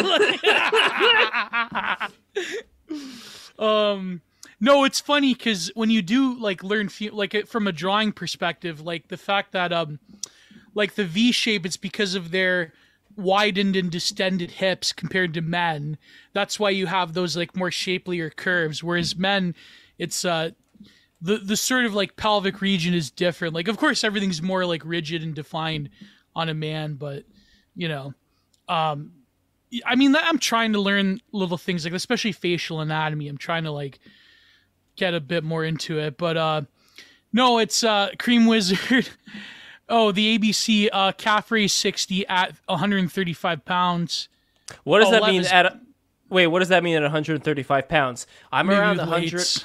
I'm around 150 pounds. So, oh, you mean you want me to? Ho- okay, I'll bring some weights in. The the gym's Oh, right here. Hold Oh, on, God. 135. You say right? Okay, one second. Well, but then again, how are you guys gonna know if I'm holding them? Like I gotta do like this? But does okay. it like if you do calf raises while holding weights, does that that that affects your yeah, that's probably Yeah. not great. So I don't even know where that's from. Yeah, The, that uh, would probably That's I not mean, good. Yeah, so yeah. Ra- Raziu said 100. I could definitely do 100, but how much you want to bet? Okay. Oh my god, Lev. Um no, I was gonna say that This say, is like post physique. Yeah. There's this one writer from New York that maybe I won't mention name because it will totally spoil it. But um her coming on the show. But um she she wrote about uh she actually has an erotic book and my theory is that if incels were to read erotic literature that they know has 100% been published by women that they would be better lovers when they actually do get a girlfriend than if they spent their life being gooners and porn brains and like watching internet pornography that's So my like theory uh, anyway. like the uh, Harlequin press uh, literature. Yeah, exactly. There was this one- this one tweet I said, um, this one like insane blue anon person. She said that like some erotic fantasy with Kyle and his mother or something. And I said that like Wait, um, Ky- Kyle Rittenhouse? yeah, yeah. And I said that this person was probably like one of those like creepy middle-aged shut-ins in the early 2000s writing erotic sh- like you know, you know uh, the I word erotic short stories on those like text script sites like uh, Literotica and uh, Hmm. all those other ones. I don't know. And not safe for work Yeah. live journal. Not safe for yeah, like I mean- yeah, yeah, yeah. But see, those ones even before like post Usenet days, there was a lot of those sites like uh, Literotica, Christian Archive, stuff like that. That um, I'm totally exposing myself right now. Holy fuck, I should really stop. But uh, like that. Wait, that do were you, like do you just remember? a uh, wall of text, but it was like all erotic stories, and it usually revolved around uh, that Hmm. particular I word. But um, not well, there I'm were into that, also you like know what I uh, mean. there were also like lemons. Is it wasn't that word lemon? Didn't that mean like an erotic story of some sort? That was, I think, one. Geo's Danielle Steel. Or as we say in Russia, we say in Russia, Danila Stil. Another one is Nora Nora Roberts. That's another one I remember. Yeah. Nora Roberts. Yeah. It's there was some like I okay I know I'm totally exposing myself. This should be the after dark portion. You know what? We're gonna have a BTR after dark where we talk about erotic literature. That's what we're gonna yeah, do. yeah, Um, there we there go. was some that were mind blowing. Actually, there is a few of them, even though they're not exactly appropriate for uh, the internet. Um, they, it was some of them were quite amazing. Um, Geo, after two episodes ago, there's nothing left to expose. Yes, there is. We're gonna do a G. We we are gonna do a BTR after Porn dark stream. episode. well, well, hold on. You're, you're kind of stepping on my point. We're gonna do a BTR after dark episode in the nude. No, that can't work. That's not gonna happen. You could be in the nude. I don't know. I don't care. But Oh, we're not gonna see the lower half because the webcam doesn't go there. But it's like, so uh, head if and you- shoulders. what? Wait, go up. Uh, Youngie Undertones of Betty. Betty yeah, Bettie Page. I might scroll up a little bit, Lev here. Um, someone said, "Yeah, yeah, yeah. Uh, go down, go down. Uh, Geo after go down, go down. Um, it's a Gretchen. What's her face? Well, her name starts with a G. Um, Geo. If oh, so this is for five dollars by ABC. Geo, if you buy Rogue caliber um calibrated plates and Ohio barbell when powerlift meet, um, yeah, I mean, I think like I'm I'm going to maybe buy some weights. I basically um well because like this season is like wood stacking season so i've been doing a lot of that um but i also like just use like crates of books and uh other things like cinder blocks but i might i might buy a kettlebell i think they say that's the most economic uh choice i've been starting like what lev and people have told me on twitter i'm started to a meal journal uh where i at the end of the day i will write down what i ate that day I want to So- show you some good weights. By the way, I'm gonna be right Yeah. back. By the way, Gio, can you do some uh, shout outs of the people All watching right, right so now? shout outs. This has been a great stream economically, anyways. I mean, it's been a disaster for my image as a trad right wing incel. But um, shout out to the ABC, to Raizu. Uh, we got Jul- Ju- oh, Jules is saying uh, great advice to you. Oh, I can't tell when Jules is being serious. Um, so we got Jules. Uh, we got um let's see. I'm I'm I'm going back to the chat, but we of course have had uh, Cat Girl Milk. Um, see, I can't tell with you anime people whether you're m- male or M or F.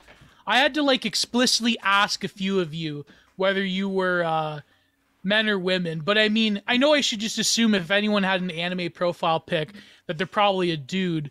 They're probably like a cat girl milk or, or like a Momo on Twitter or like cream milk. They're like little twinks that are like little uh, otter twinks that are just, never mind, never mind. Uh, cream wizard. Um, we got. Uh, I'm I'm going I'm going back to it. Uh, let's let's see. Uh, but yes, please like, subscribe, share. Go to patreon.com slash break the rules for exclusive content. We're going to have a stream of uh, all the old favorites where we're going back to BTR's roots of right. a bunch of like 12 schizos in the same group chat yammering away.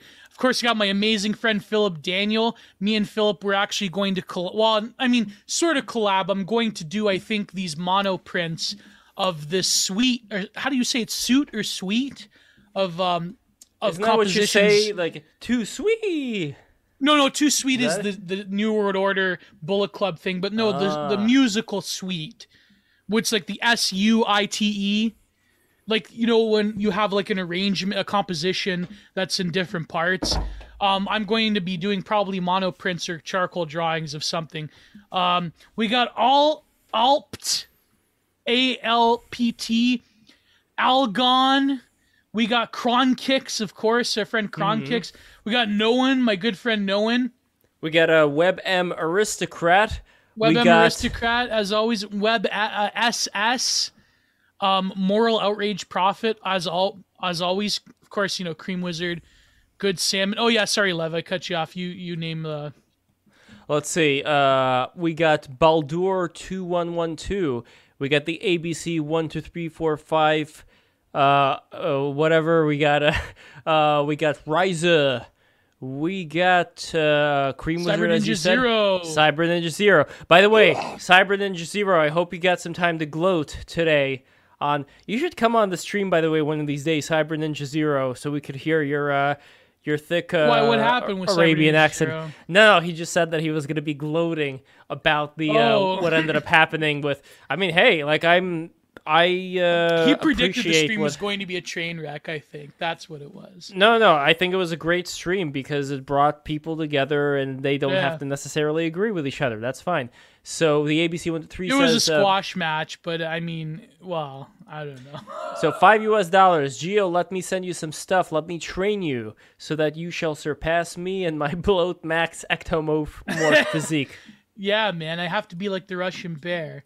Um, we got Yeah. good. Yeah, I mean, if you if you live near, I mean, I don't know, like the shipping costs would be outra- outrageous. I mean, you could buy weights on Amazon. I mean, the shipping probably like I had to. I I sold two works of art recently, and I had to ship them. Fucking shipping's outrageous. I think I'm just gonna use UPS instead of Canada Post. Like fuck that shit. Anyways, YouTube channel official with a uh, what is that? A kanji text there. Um, good salmon, Marduk. Yeah, good salmon and Marduk. of course, I said Cream Wizard. I think that's it. Um, that's that's a lot of uh. So, uh man, is CF doing Simpsons comics? What the fuck? I don't know about that. Um. Oh yeah, Bari Weiss. That is not the real Bari Weiss. I don't think. I mean, maybe. But, never uh, know. You never you know. Don't never know. Lev hope. Yeah, don't give love hope. I, you know, it's funny. I had this joke I was thinking about the other day. Um, well, two things with Lev. One was when he kept saying Nick Jr., like about the call. He's like the colors of Nick Jr. And I kept thinking about that. I'm like, that's I don't know why it's funny. Um, then another was like I had that joke where I'm like uh, Bari Weiss and her, her uh, partner or whatever. Um, they were trying to have a kid recently. And I'm like, I don't know if Lev, and, and I was like, I don't know if Lev could help him out with a live donation, if you mean. Wait, you know I, I thought I thought you wanted to be the donor, Geo. No, you. I mean, you're a nice Jewish boy. It's it's up to you. I mean, that's that's more of your thing. That's No, I- no, but they need they need Gentile DNA in order to uh, broaden the uh, the gene pool. Oh, okay, yeah. I mean, Bari Weiss You doesn't should- look half bad. I, I nah, I don't You- know. She, You should take one know. for the team, Geo. I shouldn't say. I shouldn't say no more. I say no more. Um, Take Gio one for the team. Geo shall write a Substack about it. I could. I could. Um, no, see, I thought about that, but here's the thing. I could never do that. Like, if you know, like you have like a lot of like movies nowadays where they're like, um, you know, what if like a woman wanted a kid and you're basically just a sperm donor? I think like as a man, that's kind of Is that what you call a spermador? Spermador, no, Spermador magazine. We're bringing it back, baby. Um, no, I sperm donor. Oh god damn. Oh, um, I'm trying to make a serious point. Um, I think like as a man, it's kind of bullshit. Like even just the idea of like sperm banks and all that, because like I feel like if you have a kid out in the world, it would just like like say a woman, a hot woman that's probably on Twitter right now, probably has autism, probably likes fat guys, probably has nice cute face and a nice big you know what's, and uh, probably like really wants a kid. I would feel terrible. I'm not talking about anyone in particular. Um, I would feel terrible if they would like, you know, I just want a kid. I, I'm not going to bother you financially.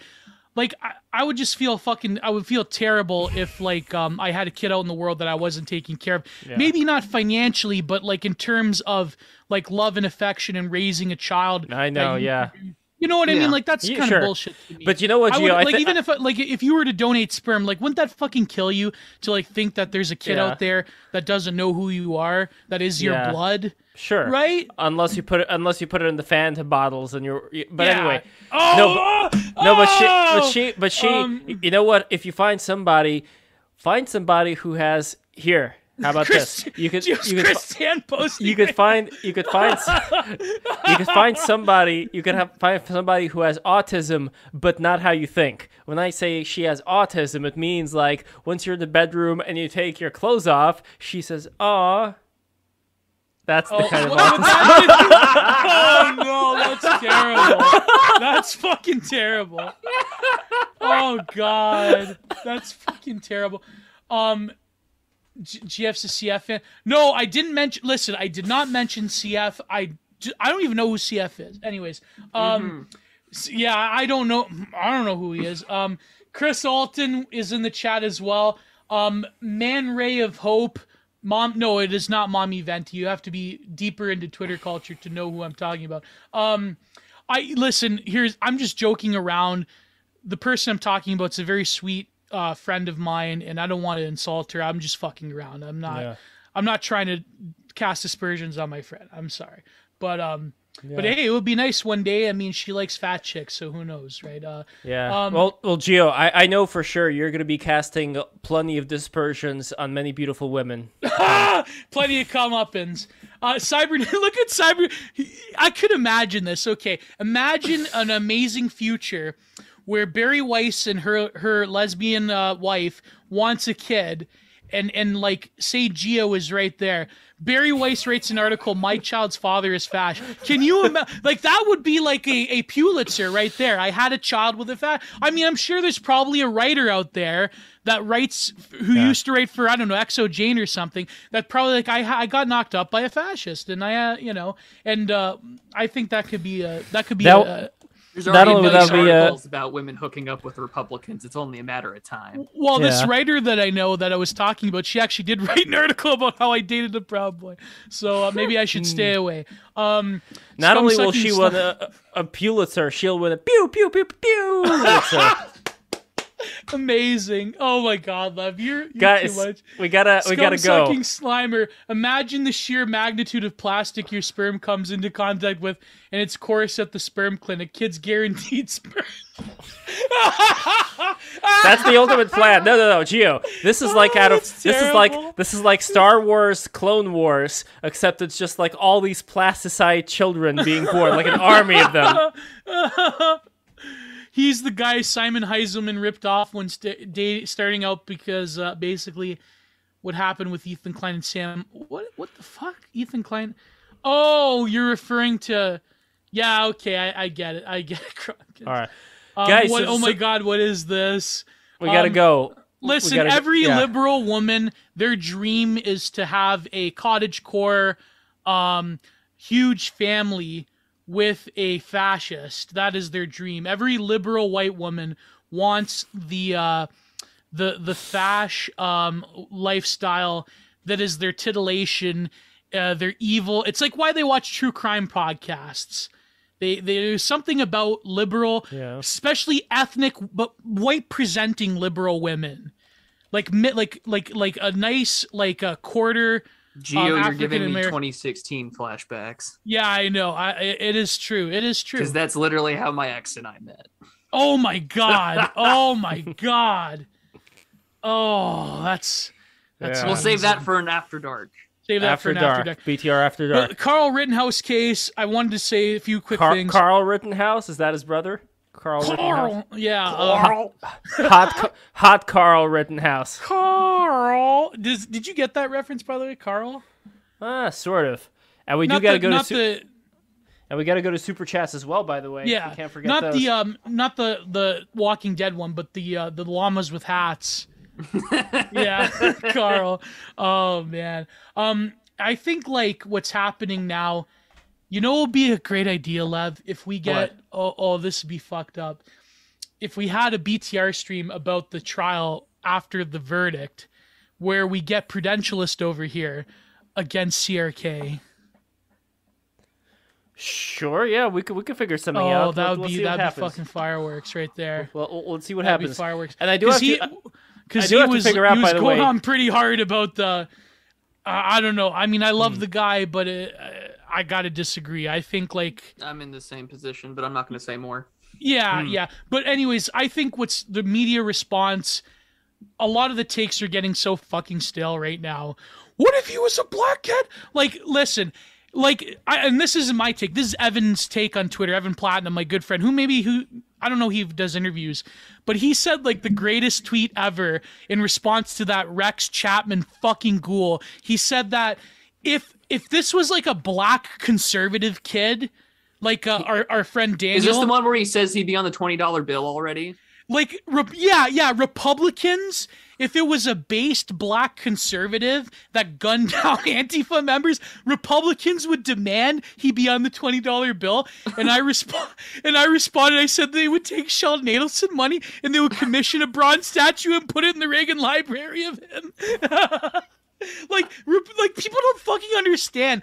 GOP normie Republicans that vote for fucking Marco Rubio they worship the the based black conservative. They the the the, the they would fucking if if if uh if Ben Carson became a fascist leader they would erect a gallows. They gallows would follow him to the ends of the earth. exactly yes yeah they they he would become an actual god emperor By the way, Not- speaking of well, speaking of Ben Carson, uh, you know that uh, our good friend of BTR, uh, Daniel, he was recently on. Uh, in fact, let me promote Daniel right now because he was also on Turning Point USA as well on one of their uh, recent shows.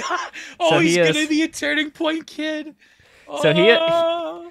No, he's going to be a BTR kid. He already is a BTR Oh, kid. yeah. Yes, and this is, uh, I think, someone who's uh, going places and he's Yeah. very entrepreneurial. And look, I think it is an important thing when we uh, get, uh, you know, people. I mean, regardless from what community, but still, when there are people who come from the black community who have a different way of looking at things when it comes to, you know, what direction they believe uh, Oh, yeah, culture I'm should not- go. Not- yeah, That's a very, you know, it's a very Yeah. important thing, and it's something But- that should be encouraged. I mean, but I mean uh, like but I mean like when the Republicans they sort of like reify this picture of like well the black black people in America can be natural conservatives. It's like I, I I think like there's more of a case to be made. I know this is controversial. I'm totally gonna my, my cred with the boys. I think there's more of a case to be made that like his with Hispanics in the future when they become more like waspified the way that um us Italians or like Lev's people or whoever became like The more Irish. waspified. Yeah, the Irish, yeah, the Irish. Like that like that well the Irish is actually a good example, but I think like there still isn't like I shouldn't even buy into the myth of like the based Hispanic as well because there still is a lot of like problematic aspects, like a lot of um, like a lot of members of San Mar- Muerto crosses the border, which is kind of like the shitlib new age thing of like, but but like you know Mexican Hispanic, um, and like I mean.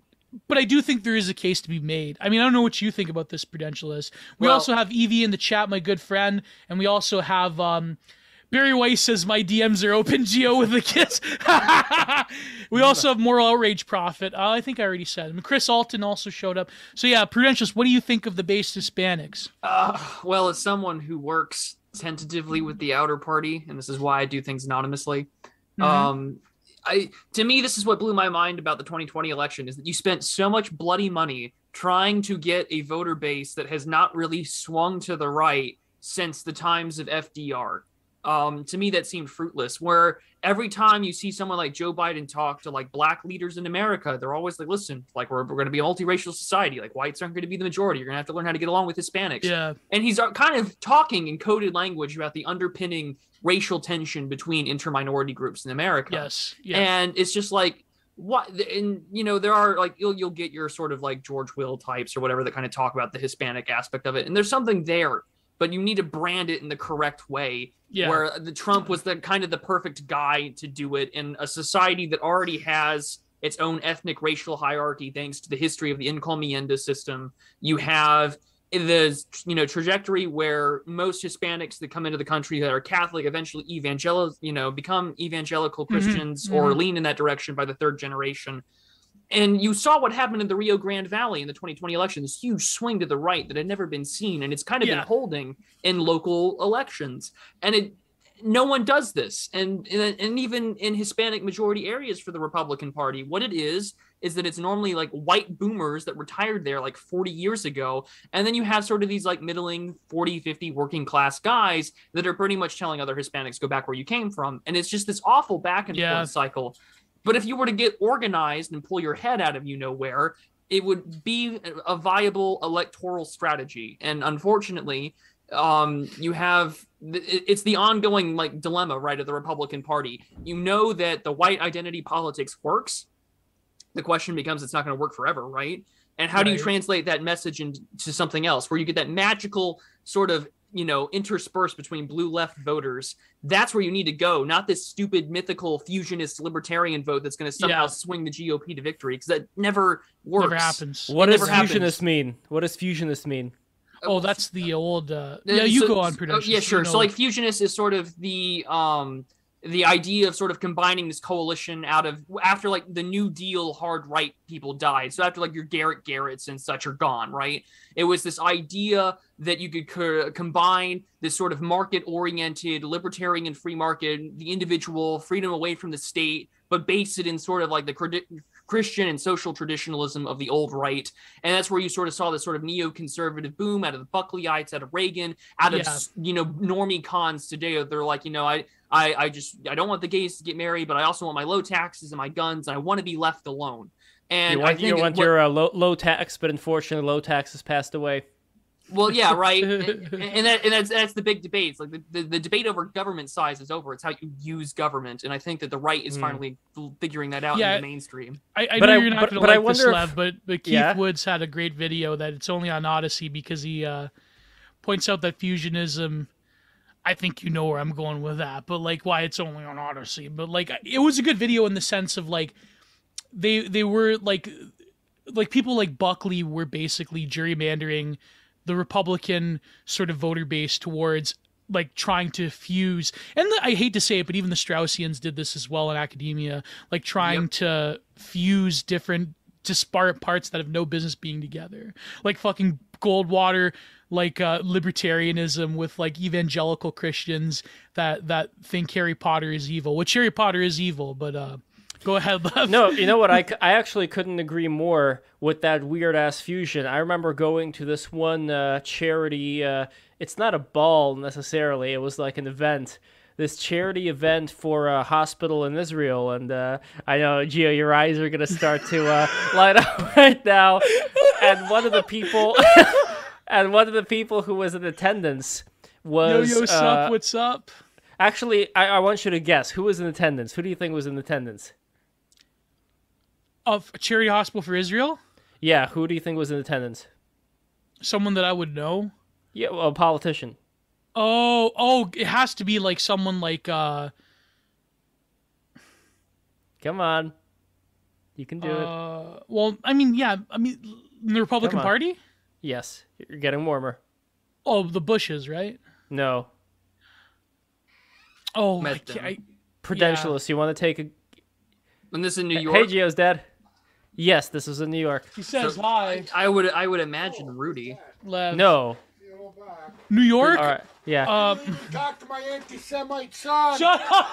Don't say that. when are we. Don't Uh, say that. hold on, Mr. Pennichetti, when are we doing the Israel debate on Patreon? Oh, I want he to do wants it. to do it soon, so I don't know. We have to, I have yeah. to set up his wait, wait, could you could you get your dad on the camera? Just, just I want to see if he already spoke. Come here. Ah, this is gonna be great. No, don't get him on the camera.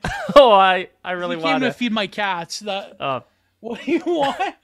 Hey, Mr. Pennichetti, how Oh, are I you? I, did you hear me? Yeah. Yes, he I did. Oh, I would love to do a Patreon only stream with uh, both of you talking about Yeah, Israel. I would love to. only. Yeah, I would love to make great. that happen. Whenever, we, whenever you want to set it up, let me know. Maybe next Absolutely. week. I don't know. So, uh, okay, I'll So tell we you who it was. talking About how uh, how the Israelis have funded uh, Republican uh, fusionism and uh, Yeah, bullshit. William Oh, F. no. Buckley. Hey, He He used No, to watch point- Firing Line point- back I in the day. I like Buckley. Oh, of course you do. He used to watch Firing Line back in the day. I did. No, no, okay, I'll tell you who it was. I'll tell I'll tell you who it was. Okay, because you're not gonna guess. Uh, uh, it's From gonna New be, York, uh, I don't. Who no, is no, it? no. She's not from New York, but she Oh, traveled is to New she York. uh, Nikki Haley? No, guess again. See, now it's a little bit easier, Nancy isn't it? Reagan? I don't know. No, no. Okay, I'm gonna tell you. It's uh, Michele Bachmann. Oh, I know. Oh. Of course, of course. Of course. So I got that to meet. I got to meet Michele Bachmann, and I got to meet her husband Marcus Bachmann. You know the uh, the uh, very closeted, uh, you know, uh, very uh, anyway. And he looked kind of nervous. He looked kind of nervous when he I like- yeah. he looked kind of nervous when he saw me because course. I was the only one there not wearing a yarmulke and not wearing a suit. Oh And shit.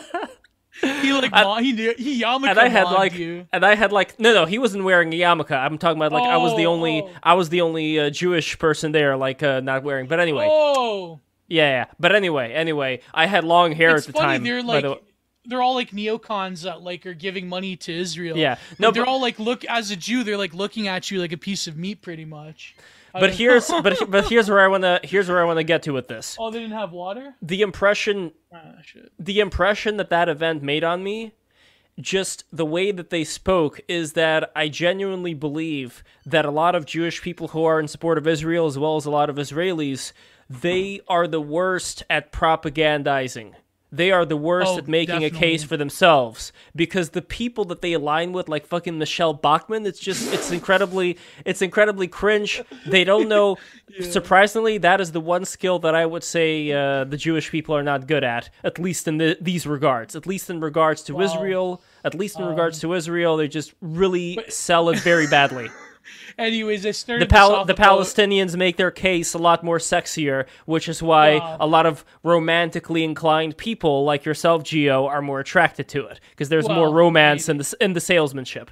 But uh, anyway, Well, yes, there is. God, well, for other reasons, but No, no, that's pretty much the only reason. But Um, no, anyway, I think I think that uh, well, we were talking about the well, we'll save it for the debate. Um, about the Rittenhouse thing, I think that the the normal like talking points they're so fucking played out by now. Like the whole thing about um, it, it's just it's very strange how this case has become part of the framework of like hyperreality. Like that one tweet I had today that blew up about like the boomers rising up and like ha- like the boomer uh, day. What would you call it? Like the boomer day of the rake or whatever. like no, the Day of the Pillow. where they Day were- of the Pillow. The, the, the Wojak thing you posted next to that guy's tweet about what they think the right's Yeah. gonna do. yeah, what's gonna happen when the, the right wing boomers that watch Fox News, the low IQ Fox News boomers, he said, are going to rise up and, and do um this sort of like day of the rope or something. I don't know. it's like what the fuck? Like it's funny because it, it is kind of like I hate to say it, but the boomers kind of are like the the the demographic on the right probably most likely to actually do something. Which I hate to say it, that's kind of like pathetic, but like it's I don't know. I mean that tweet is obviously ridiculous, but um yeah, it's just but I love how that comic like in the the boomer he's like buff, but he's got like the the boom he's got like the Wojak on the soy jack, and he's got the fucking the best part. Whoever edited that on 4chan, he's got a fucking M14, the boomer gun of choice. He's got a fucking, he's got a a, a 1911. Is it was it 19? Uh, yeah, a 1911 in his fucking on the side arm. like two of the boomer Ni- guns. ni- of 9/11 stops the body, but 45 ACP stops the soul. Yeah. oh, and there was this one guy on Twitter. He tweeted that 9/11 also got rid of a bunch of p words, but we don't care. We don't say it's Geo, you're undoing you're undoing all the work that I put into the beginning of the stream to actually Oh. co- code it. But Well, anyway, we kind of we kind of said P word. Yeah. what p word? What p word? Well, don't Oh, say I it. But Never mind. Never mind. Don't never- don't. Uh, It was a great tweet. It was a great tweet. All Um, right. the ta- but anyways, Prudentialist, what have you been seeing? Like, first of all, I think he, he shouldn't have taken the stand but he was pretty good on it. But like making fun of him crying and shit. Like here's the thing: if you ha- if you were like in that situation where you had to defend yourself, I mean, a, like a fucking grown ass police officer that's had to take someone out. They've cried on the stand in terms of testimony. So like giving this fucking 17 year old kid, like I just think like it's just so fucking stupid. You got fucking um LeBron J- like L- Lau Galma James, LeBron James Lau Galmaing to the Uyghurs in prison and well and other things in China. Like making fun of this, I don't know. It's just fucking. Sorry, my brain is melting You're, down. you're, Yeah. you're fine. I, you're, Yeah. I, I'm in the same position, right? But like, think about the fact that you, if you've ever seen any sort of cops that get into a situation where deadly force is used, Yeah. they, th- your brain goes absolutely nuts. And the biggest thing that they'll tell you in like a concealed carry course is is that the discipline is necessary because if not, you're gonna empty out your magazine and you're not going to be accurate. You're not going to take down your threat. And you see that a lot with cops. That's why so many bullets get used in police shootings because in a fight or flight situation, you will You mag to, dump. yeah. You'll, you'll mag dump because you'll mag dump because you're scared for your life. And yeah. the fact that by some miracle of God, this kid from Antioch, you know, decides to, you know, only How, how symbolic. yeah, I know, right? How symbolic. Um, decides to, you know, in the in the nick of time, you know, have his round, you know, everything for how it played and out. he cleared out a he cleared out a barrel charge too. yeah, Uh, and But- like he was literally a few like moments away from death. Yeah, he and he like did all of that, which that's another thing. But I think what to me, I know this is a normie take, but the media and its response has been absolutely ghoulish. Like even that one example of Al Jazeera implying that the cops were working with white supremacist groups. It's like what like what kind of fever dream like I like it's hard the- for me to care what Qatari state media says. yeah. It's But- yeah, exactly. But, it's but the but fact I'm that these surprised. people Are we have- are we not surprised after every trial that's ever Oh yeah, happened that, in some sort of political event? And I think i i while there's huge debate right over whether or not he should have taken the stand, Oh, we weren't, obviously. we weren't yeah, there for jury selection, and this is the biggest thing. Right. In, in my undergrad years, I worked as a legal assistant, and I eventually became a litigation paralegal. Yeah, Jury selection is by far the most important part of any trial that you go to, civil, criminal, whatever. And I, I know there's a lot of white women on there. We don't know anything about their, you know, voting patterns, their, you know, their Yeah. college education or not. If you're trying to portray a sympathetic character, I can see why you would do that. And the Yeah. fact that he was incredibly well composed, both with the prosecution and with his own defense attorneys, tells me that they were incredibly good at I witness think prep. I think what's. Oh, ahead. sorry. Go ahead. No, no, go ahead, go ahead, go ahead. No, I was gonna say with the white women. I know, like, I had that tweet about how they're the first like uh, postmodern demographic, um, because it's like everyone hates them. Us on the right, we hate him for cucking out. Us on the the left hates him for I don't know siding with the evil racist white men. But it's funny because I think in terms of the sympathy aspect of it, I think his his defense lawyers they knew right off the bat that if you have like not even just white women but women in general I think like all the media storm of like fucking who is that fucking ghoul from from MSNBC L, MSLSD uh Joy-Ann Reid blah Oh, the blah real, blah the, the racist. yeah the, yeah exact the racist uh, and but the, the the black woman that stereotypically hates gays and doesn't and gets away with it. and she didn't get canceled for it yeah um she said like oh crocodile tears I think when it comes to in the moment those white like doesn't matter white women black women whatever when they see that kid like ha- showing genuine remorse but without saying that oh my god i'm very sorry i had to do it but like where he's showing remorse he's like i had to do it. There's no other choice. I was running to the police. I think that's really going to win over those those jurors because it's not like they have to ignore the media bullshit. It's more of like this kid went through a lot which I mean, come on, like if you went through that when you were like, I couldn't imagine when I was 17 years old doing that, like having that amount of. Mm. By the way, this is and, a you uh, know. this is Joy-Ann Reid over here from MSNBC. I like how her picture kind of Oh, looks like a like an Orthodox icon. It has Oh, like they, the uh, they did that intentionally. Oh. I'm Yeah, the sure they halo did, there. and It makes me upset.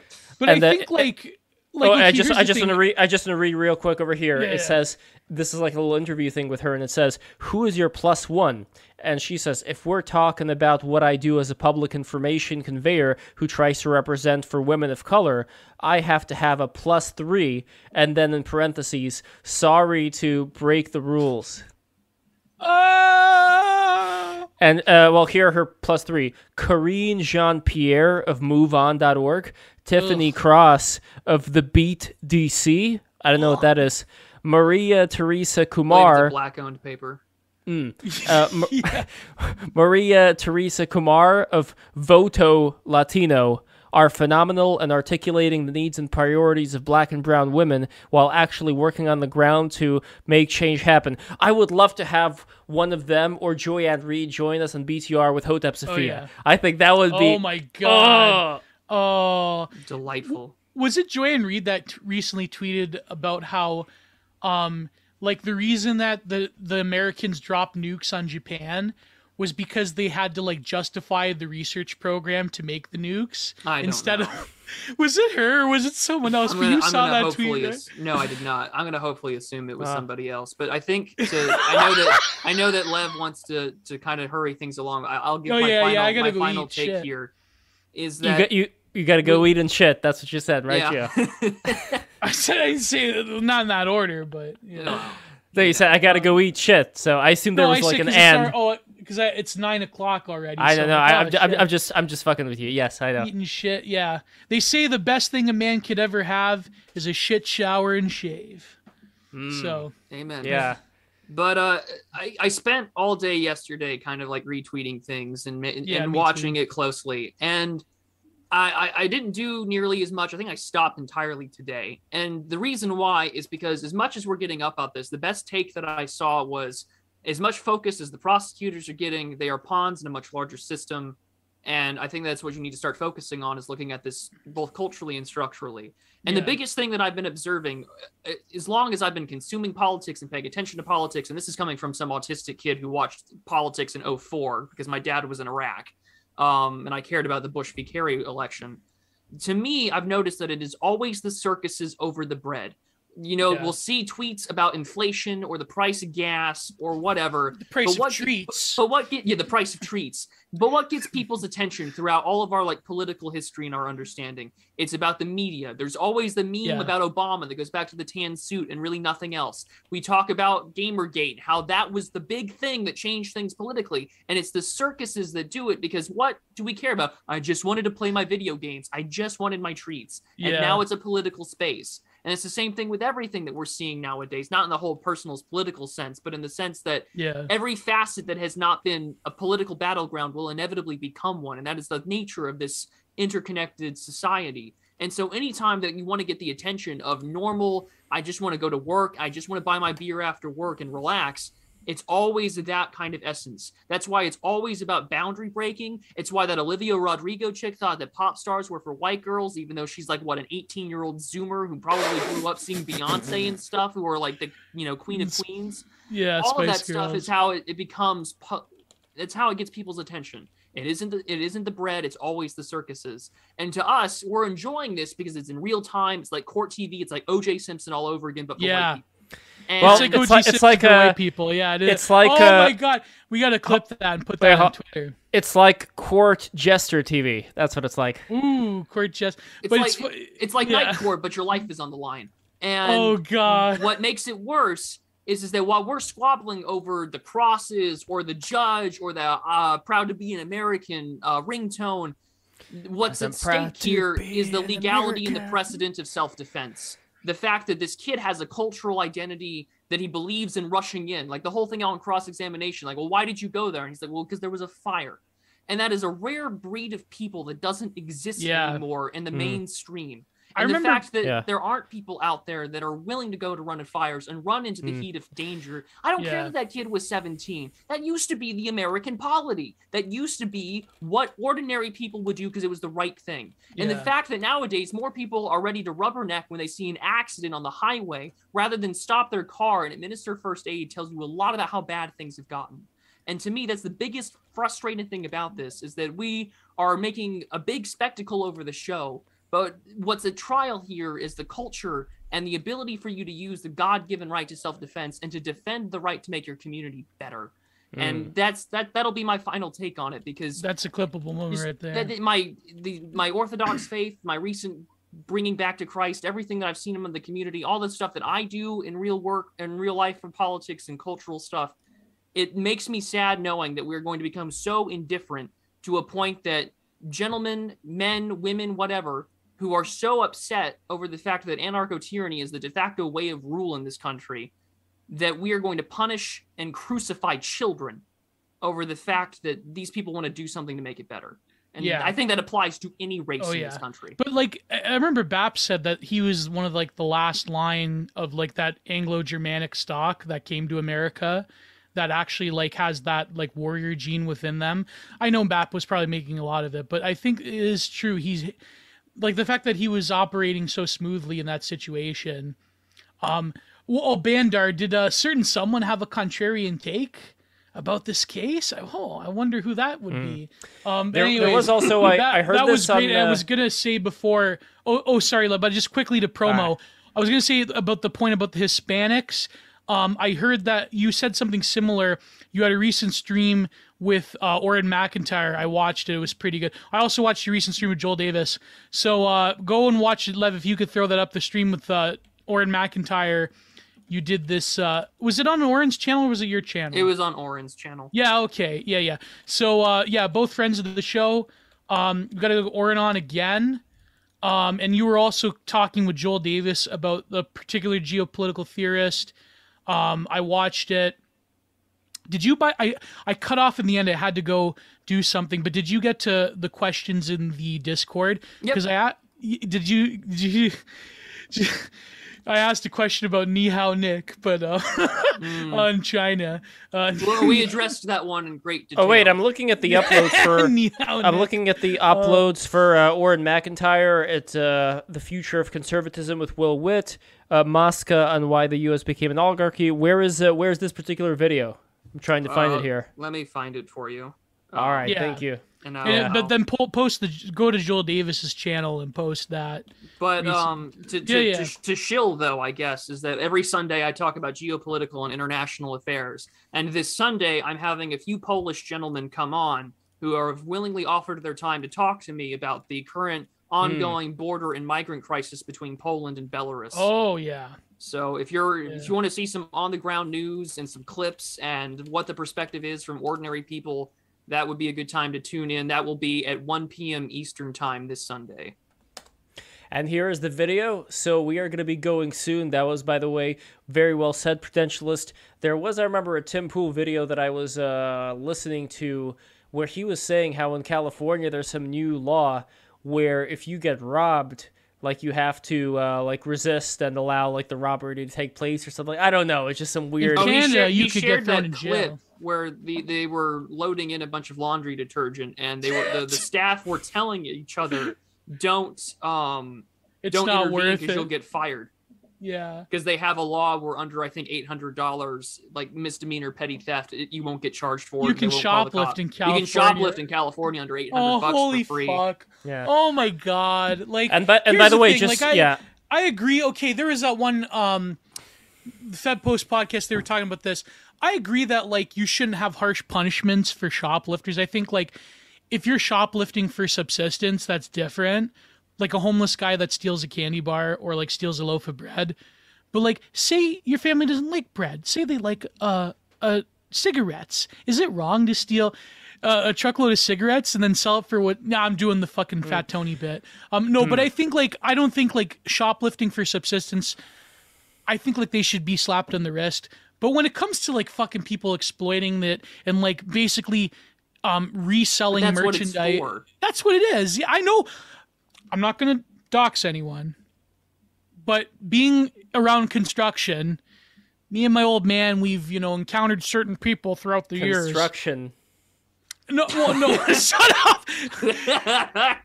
See, Wa- as soon as you mention construction as Italian, you think you're mobbed up. That's a stereotype, Lev, and it's offensive, and I don't want. That was the car ride with Tony and Meadow after he killed the rat. I'm He's really like, watching this. Oh, I got- I- I got I, to- love the one moment where he's like, "Good morning, rat," and he Wow. fucking chokes him. up. No, but like, okay, Uh, and, and I got to I've the known some episodes people today. who have lifted Yeah. some shit. yes. And that's what it's for. When you see them with laundry detergent, it's so they could sell it at a at cost rate Hmm. to offense. And there's people that actually do that. It's not just like jewelry and construction equipment, like actual commodities like laundry detergent. You wouldn't believe how many fucking people sell like steal this shit and sell it to like shady business people. Hmm. It's happened. It's You shoplift for laundry detergent. I shoplift for raw milk. We're not the same. Cream Lev's gonna Wizard raid the says- farm there. Cream Wizard says, "Gonna shoplift raw milk for Lev." Ah, I appreciate that, Cream Wizard. By the way, what um ABC said over here, pain in, in, in a way, pain in the way we truly expand consciousness. Yes and no, because what I would answer to that is like a horse that gets whipped all of its life, it also feels a lot of pain. There's a lot of people who live in a lot of excruciating pain. It doesn't mean that they have higher consciousness. So I think yes, pain obviously is a them do. requirement. Some of them do. I'm not saying they don't. I'm just saying that it's not just enough to say that if you only become an ascetic, you know, there are some Hindus who become Yeah. these quote unquote ascetics, leaving their wife and kids behind. You know, there like that's, this guy that's bullshit. once. I, I mean, I, I get it because they don't want to be a burden on their family too. Like, there's another practical. Yeah, reason. but they yeah, but at least Gopi Krishna's story, that guy who had the Kundalini experience, according to him, dad left them and they were on their own and they were like they were in really dire straits. there was this guy once really quickly me and my old man we used to like stay up and listen to coast to coast during the summer when i didn't have school and there was this guy who was um, dying of cancer i think like one of those rare brain cancers like you know like um, the singer for death chuck Schuldiner, like he died of a glioma like something like that. And he uh he said he was on coast to coast and he was in hospice care. He was on the verge of death. He said i had no energy. I was just in a bed all day languishing in pain and i could only get up for six times a day to go to the washroom and like experience like the worst pain i've ever had you could ever imagine. But then he had this like religious experience this like kundalini he described it as like the energy coming upon him. And he saw god he saw an angel that touched his forehead. And he said it was the doctor said it was almost like a miracle. The um tumor like disappeared and all of his pain was gone. And uh, he said like going through that experience of living night day 24-7 with excruciating body pain from this tumor he said was um, the equivalent of like a desert father or an ascetic in in the uh, hin- in the sort of the Hindu triangle. Um, and I think like very few people who have been through. Now I'm not comparing my like because what I've had compared to that is minuscule. It's nothing. But you know I've lived in my life with chronic sciatic pain through the years, uh, up and down, and uh, it is like when you do have a con- chronic pain issue. Um, I, I haven't had an attack in like almost four years knock on wood. But uh and that's partially because i've started exercising more. Um but Good on you. it's yeah but it's like i think when you do live with chronic pain it inflicts a sort of weird um destructive cancer upon your psyche mentally. Because i wanted to do a video but i wonder if it would be too raw uh about anxiety. Because you have this anxiety when you're through the hump over having another a, a bout of chronic pain it's like it's always like the demon that's like looming there and it's like i wonder like but only very few people can like get any it's like the meaning out of demon it that's uh, Laura looming there. Sorry. Laura Okay. looming there, yeah. All right. Um, like Simone Weil says that her actual condition is the pain, is that pain. Mm. No, it's true. I mean, Simone Weil, she died um very mysteriously. I mean, she had a, I think she had a chronic Mm. pain condition, but she uh basically starved herself to death, if I recall. She like had some kind of illness from her ascetic type of lifestyle. She, Mm. uh, because a lot, what that's the downside of it. A lot of these ascetics. Um, I know we have the stories of them living to 100 years old, blah blah blah, but there are a lot of them that do get clipped um, in their middle age from chronic, uh, like chronic autoimmune disorders that come with having like very little f- food and uh, resor- and uh, Hmm. sustenance throughout your life. Unfortunately, There is a well, we got to go to super chats right now, but there is one thing I want. that to was say. a hell of a discussion. I wi- I wish Slush yeah. was here for that one. Well, he'll definitely he'll definitely be back, and we're gonna have uh, Glink on as well pretty soon, and uh, I'm looking forward to that. Oh. So uh, yeah. So anyway, um, uh, there was this uh, burning off of karma that the ABC said. It's interesting. I had a talk a while back with somebody who I consider to be incredibly wise, and um, I think I may have gotten an answer to this weird conundrum I've had about the whole Robert Sepehr, uh, you know, UFO, like all that stuff, you know, Operation uh, High Jump. Uh, because my whole thing is, and I know some people are gonna be like, cope, cope, cope, whatever, fuck you. I think that what may have happened there is similar to what happened to the proverbial Adam and Eve after the fall, wherein if you are at a certain state of like the humanity that we're in right now, the zone that we're in right now, we're used to this. We're used to being in this kind of oh god damn it again with this fucking I'm removing him. I'm removing him. Thank you, thank you. When we're in this protective, when we're in this protective layer of like this protective egg of we what we thank you of what we know to be life, and then all of a sudden, imagine that shell being removed, and we have to endure a kind of consciousness, a kind of life that's very alien to whatever we're used to. So much so, it's hmm. like the transition from Adam and Eve living in paradise to having to earn by the sweat of their brow the food. So imagine if you were just like transitioning from living in this very comfy state to now having to be exposed to a lot of this hardship. Like eventually well- you get used to it, but like at first it would be like very, you know what I mean? Well, I don't know if it if it you get used to it because a lot of it you're because there is a before and after and that kind of sticks in your mind. I can tell you like during the time I was waiting for a transplant, that mental change, right? That you are, you know, X number of steps away from dying. And you Yeah. are very much aware of what you have to do to live. And from the diet and the fluid and the pills. And even then, when you transition and you do like at home dialysis and you're literally filling a, a cavity in your body with like sugar solution to pull the shit out and then take it out somewhere, Yeah. that comes with an intense amount of pain from cramping to Yeah. just your body trying to get used to this filling and you're aware of it all of the time and there is that but you're right there is that transition where you're like this is not your life anymore and you have to get used to it if not you will not Yes. succeed and but that Yeah. psychic pain uh, in memory at least stays with you. Because even now i live a relatively normal life. I have Mhm. my kid works better than ever. I Thank I God. take you know like pills all the time to live right? But that's it. I can do whatever i want more or less. But you are always aware now in the back of your mind whether you transition out of it or you don't you are Mm. always aware of it in the back of your mind. This is what mortality feels like. This is what pain feels like and life will never be the same because you are permanently aware of what that is did, did That- you that have, is um, well well oh, oh, go, go go ahead, on Gio. Lev, Well, no, I was gonna exa- ask like, did you have any? Is, fuck, love. go ahead. Well, the example that uh, Prudential has talked about, that's actually a very good example of the analogy that I'm uh, bringing here.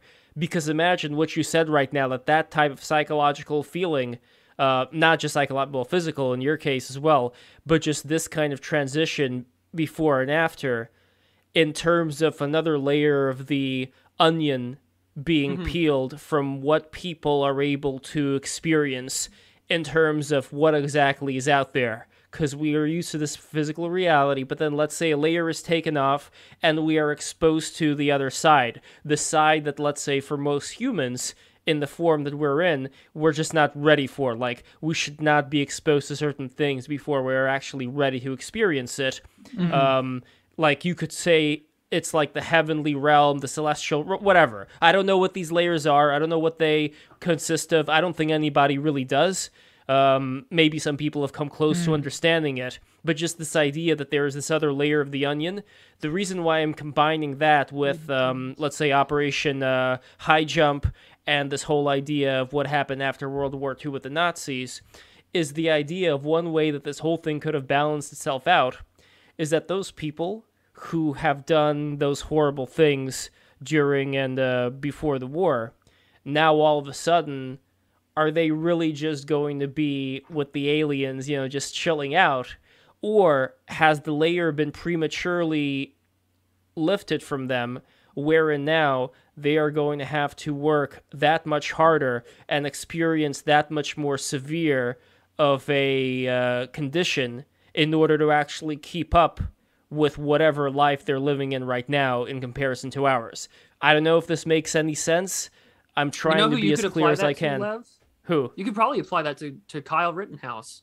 Because I bet you that experience of what he went through at close range in your death I bet you that stripped away some layer of comfort in his consciousness of Definitely. uh, he he is not Yeah. going to be the same in the in the, in the way that you're trying uh, I think- analyze uh, you know putting out your analogy. if if he manages to be um someone asked like what could we do for him my buddy St- St- matthew stout he said um if he has a proper father figure in his life and if he um were to be sheltered for a time from the media and if he moved especially he has to move i mean that's just for safety practical reasons um if he- people were around him to guide him i think that kyle can produce some really great works i don't know what that could be maybe in politics or maybe not politics but i think he could have a bright future if he's given the right guidance but unfortunately i think Turning Point USA. Could, do we see that in this future?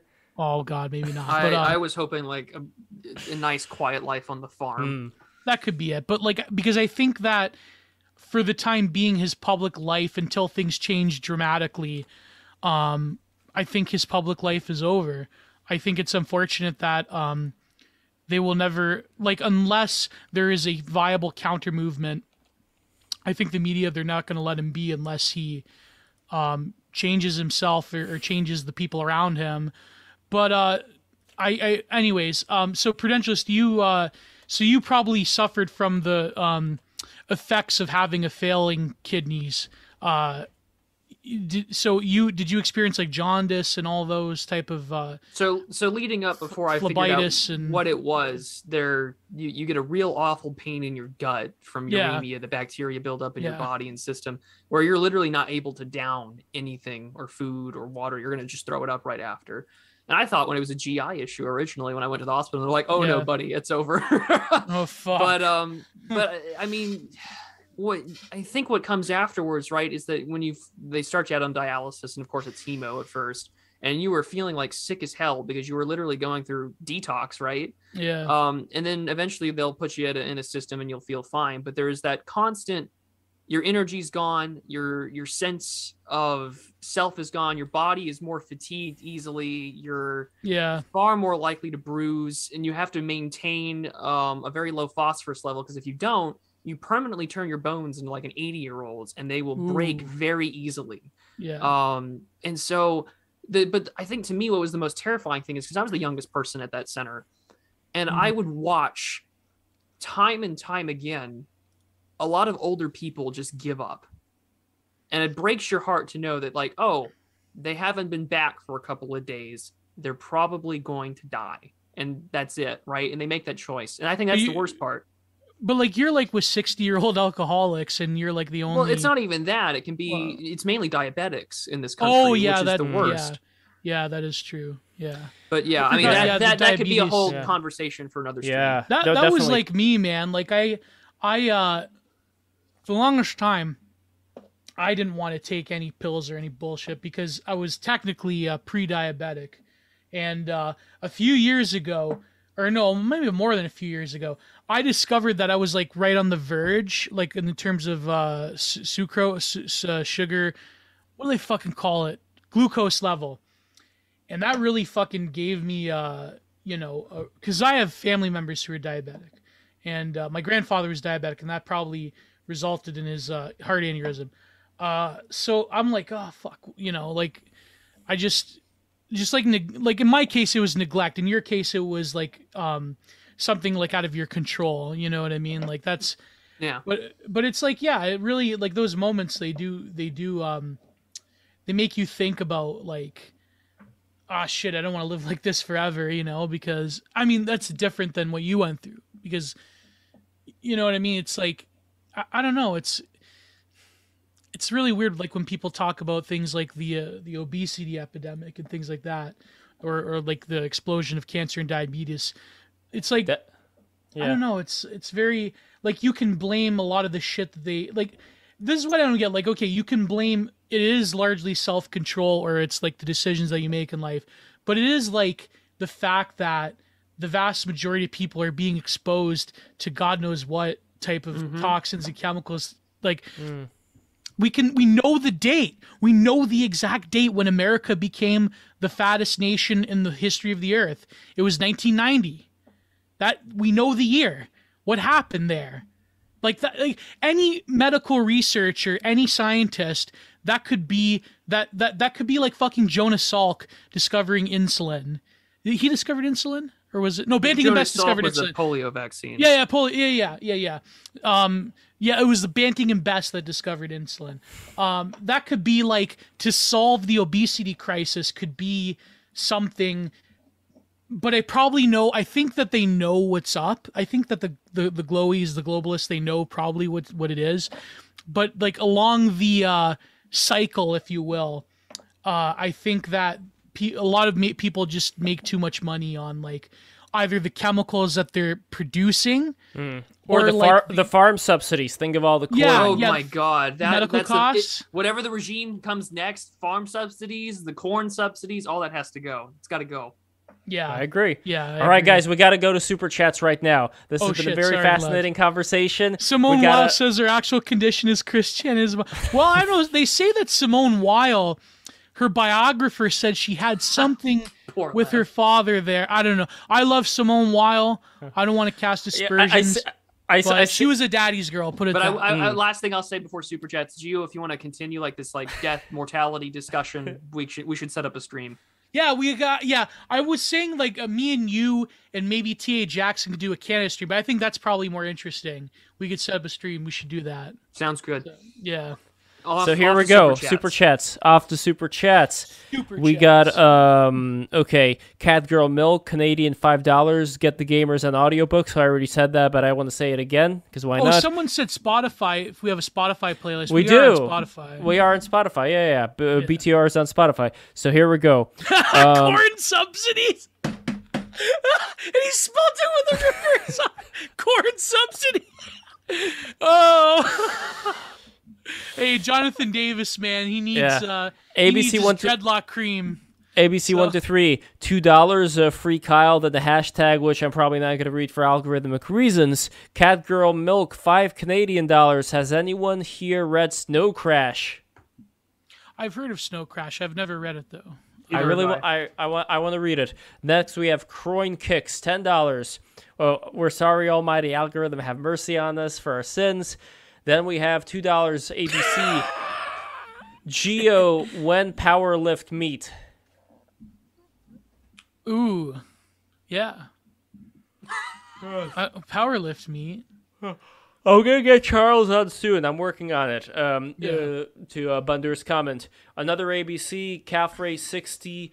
Okay, look. Here's the thing. I I recently moved, so right now I just did the gym. Give me some time to get back into it, okay? And then you'll get your one third. But sixty times while holding 135 pounds. I That's don't know. That's gotta Maybe. fuck up your Achilles after a yeah. while. No, Yeah. no, no. Something's Yeah, I wrong don't here. recommend that. No, no, this is like this is like the 4chan posts about growing your own crystals. Okay, this is like some deceptive shit. oh, that's amazing. Oh, I wonder if a guy fell for that. it's like ammonium and bleach. That was that was like the King of the Hill episode where Peggy had to pay homeless guys to collect all the fucking papers because she recommended mixing ammonium and bleach. Another. By the way, for those who don't know, Yeah. that makes mustard gas the shit they used in World War One. no, no, no, that's not true. That's not true. It doesn't. I, I, I wish it did because that would be funnier. But no, it makes some other kind of gas. Oh, a derivative. ca- yeah, yeah. It causes you to get sick, but not to. Yeah. Uh, no, yeah, it's- it's not recommended. Don't do it, please. Yeah, yeah. Don't do Okay. it. All right, next, uh, another ABC. Geo, if I buy you Rogue calibrated plates and Ohio barbell, when power lift meet?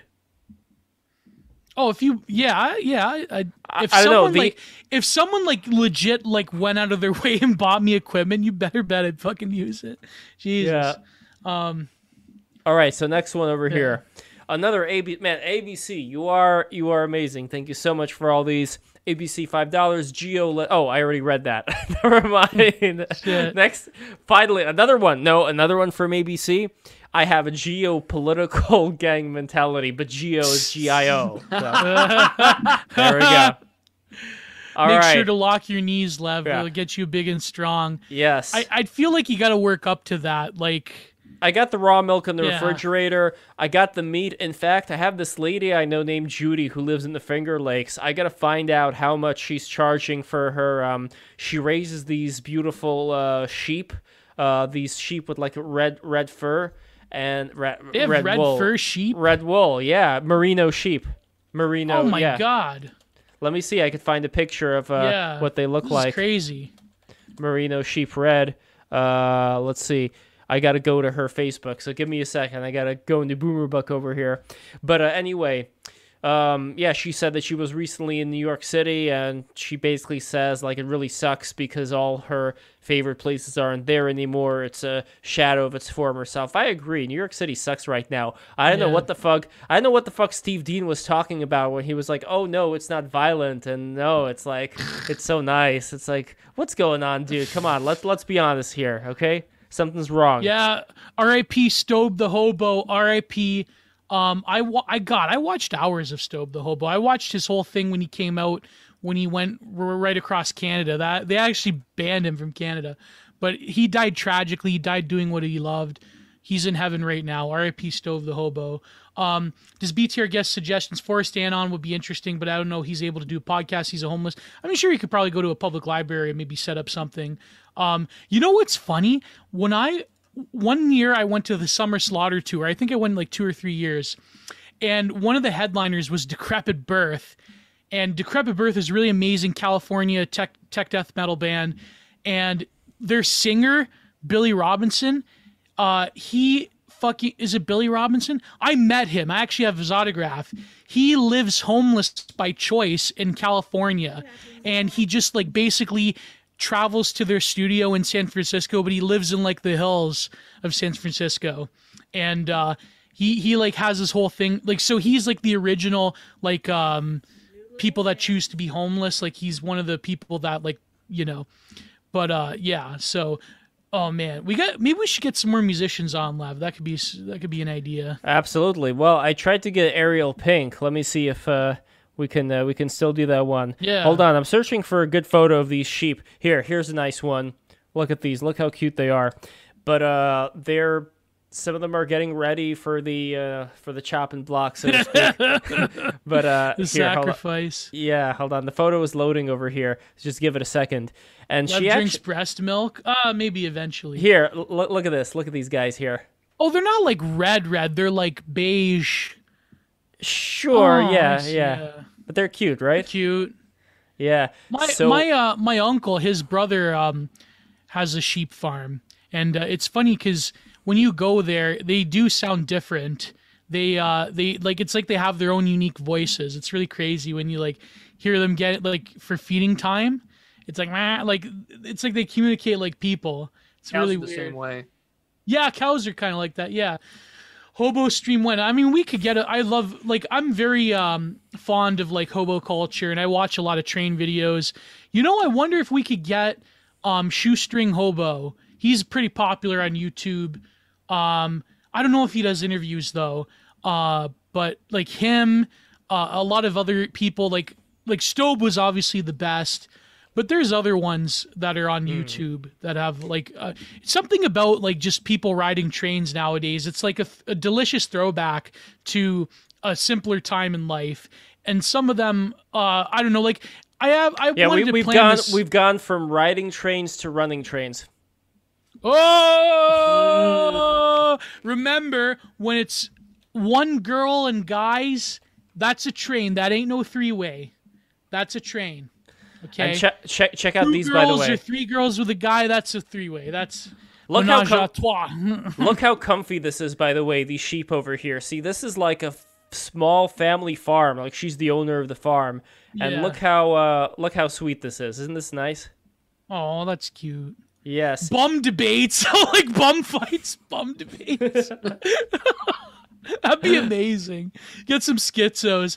Good egg. We should get Egg God on. He's a great poster. Egg God. What He's if we get done what, what that if we get Egg God and Eggy at the same time? What that could that? work. That could Yeah, work. I, I think that'll be a lot of fun. We should All get right, um go- you know we should get uh Joel had him on Martel.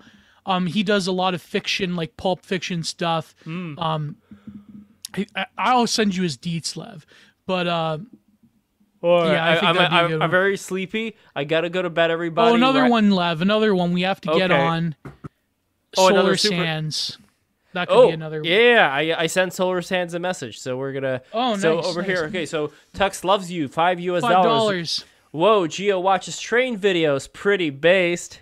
Oh yeah, I love trains. Um, when I was when I was a kid, I had like a lot of train videos. I had um, the one train video. The guy was name is uh, Ian from Ian something from England. You could look up his videos. But uh, my my old man's worker, my old man's foreman at the time, he is like um, he has like model trains and everything. So and when of course like when I grew up as a little kid, I watched Thomas the Tank Engine. I had like an elaborate setup and everything. So. Yeah. Speaking of little kids, look at this. Look at this little kid right here. Isn't that adorable? Cute. Yeah, he's got a little sweater over here to keep him warm. Love, don't you love me? Lisa, Lisa, don't you love? Why does my beef sound like a sheep? like back when The Simpsons was original. Yeah. Oh, by the way, I'm going to come out with a Simpsons-based video. So I'm going to compete with Max Durant. no, Mm, a I'm Sim- kidding, not compete. A, Sim- a Simpsons based video. That, that's what you mean. Oh, All right. It's going to be about Spielberg, the film festival, and I got this idea from watching that one scene in Ben Hur, that the, the real scene, not like the fucking Mr. Burns, but it's it relates to the Mr. Burns one.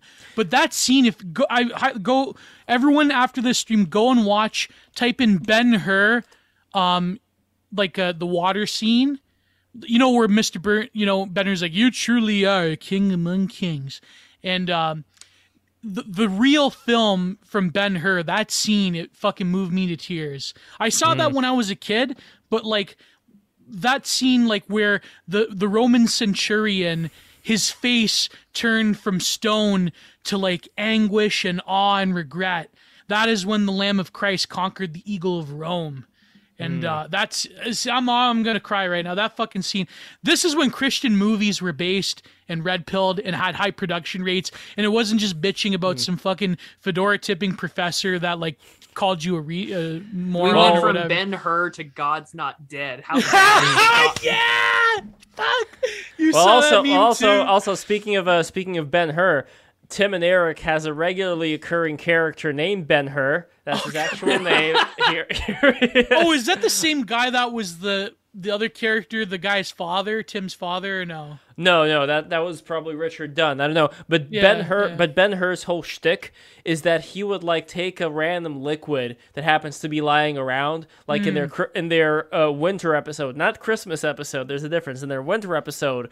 Like uh, Tim just had like this uh, jug of piss that was just lying around somewhere, God. and Ben Hur went up to it and he uh, he smelled it first and he tasted. This guy, like, People that, still and do then, that in California, on, by the way. Gio, Oh, Gio, sorry. hold on, hold on. Here's what he I'm did. okay? interrupting. Yes. So Ben Hur, he took this he took this jug of piss, he drank it, he spit it out, and then he started drinking it again. So that's kind of like the Tim and Eric gag with him. It's Oh like he gets something, he's disgusted by it, and then he continues drinking it. Same thing with that milk. So he was also one of the characters in their uh, man milk thing. And Ben Oh, Hur. Ben Hur, he was walking with his dog named Dickie and uh, this milk guy, uh, milkman, I guess, but it was uh like a like a teen boy, weird weird kid. Anyway, he gave him the milk, uh, the rotten milk, and he said, um, uh, "Merry Christmas from Tim and Eric," and he said, "Thank you," and then he drank it, and then he spit it out, and then he told his dog, Dicky, that's not good." And then he just kept drinking it again, and that was that was Oh. amazing. And then when he died, when he fell down, his dog Dickie was like licking the milk that was like oh, flowing, Oh, flowing out of the bottle. Crimbus, yeah. Like no, no, Crimbus is different. No, then they had the Crimbus special in 2010. I attended that event, and I even bought a Crimbus bush for for my Korean architect You have like friend. autistic knowledge. It's like me and Sopranos clips. Jeez. and my and my Korean architect friend, he ended up uh, doing the architecture for Sejong City, which was this administrative capital supposedly, but then they ended up changing it around. It was supposed to be like a Hobbitville for the Korean government. so like, oh my god. The So basically- you travel in, so basically- you travel in. basically you would have a park like on top, so the people would be like on the on the park on the grass Yeah. on top, and below them would be the government. So it would be like symbolically the government would be above the people. You, you see what I'm talking about? It's like about? a more it's like a more like uh it's like a more Bugman version of Corbusier putting the fucking yeah. putting the, the playground on top. But um there's still Terrence Malick. Yeah, Terrence Malick's pretty good.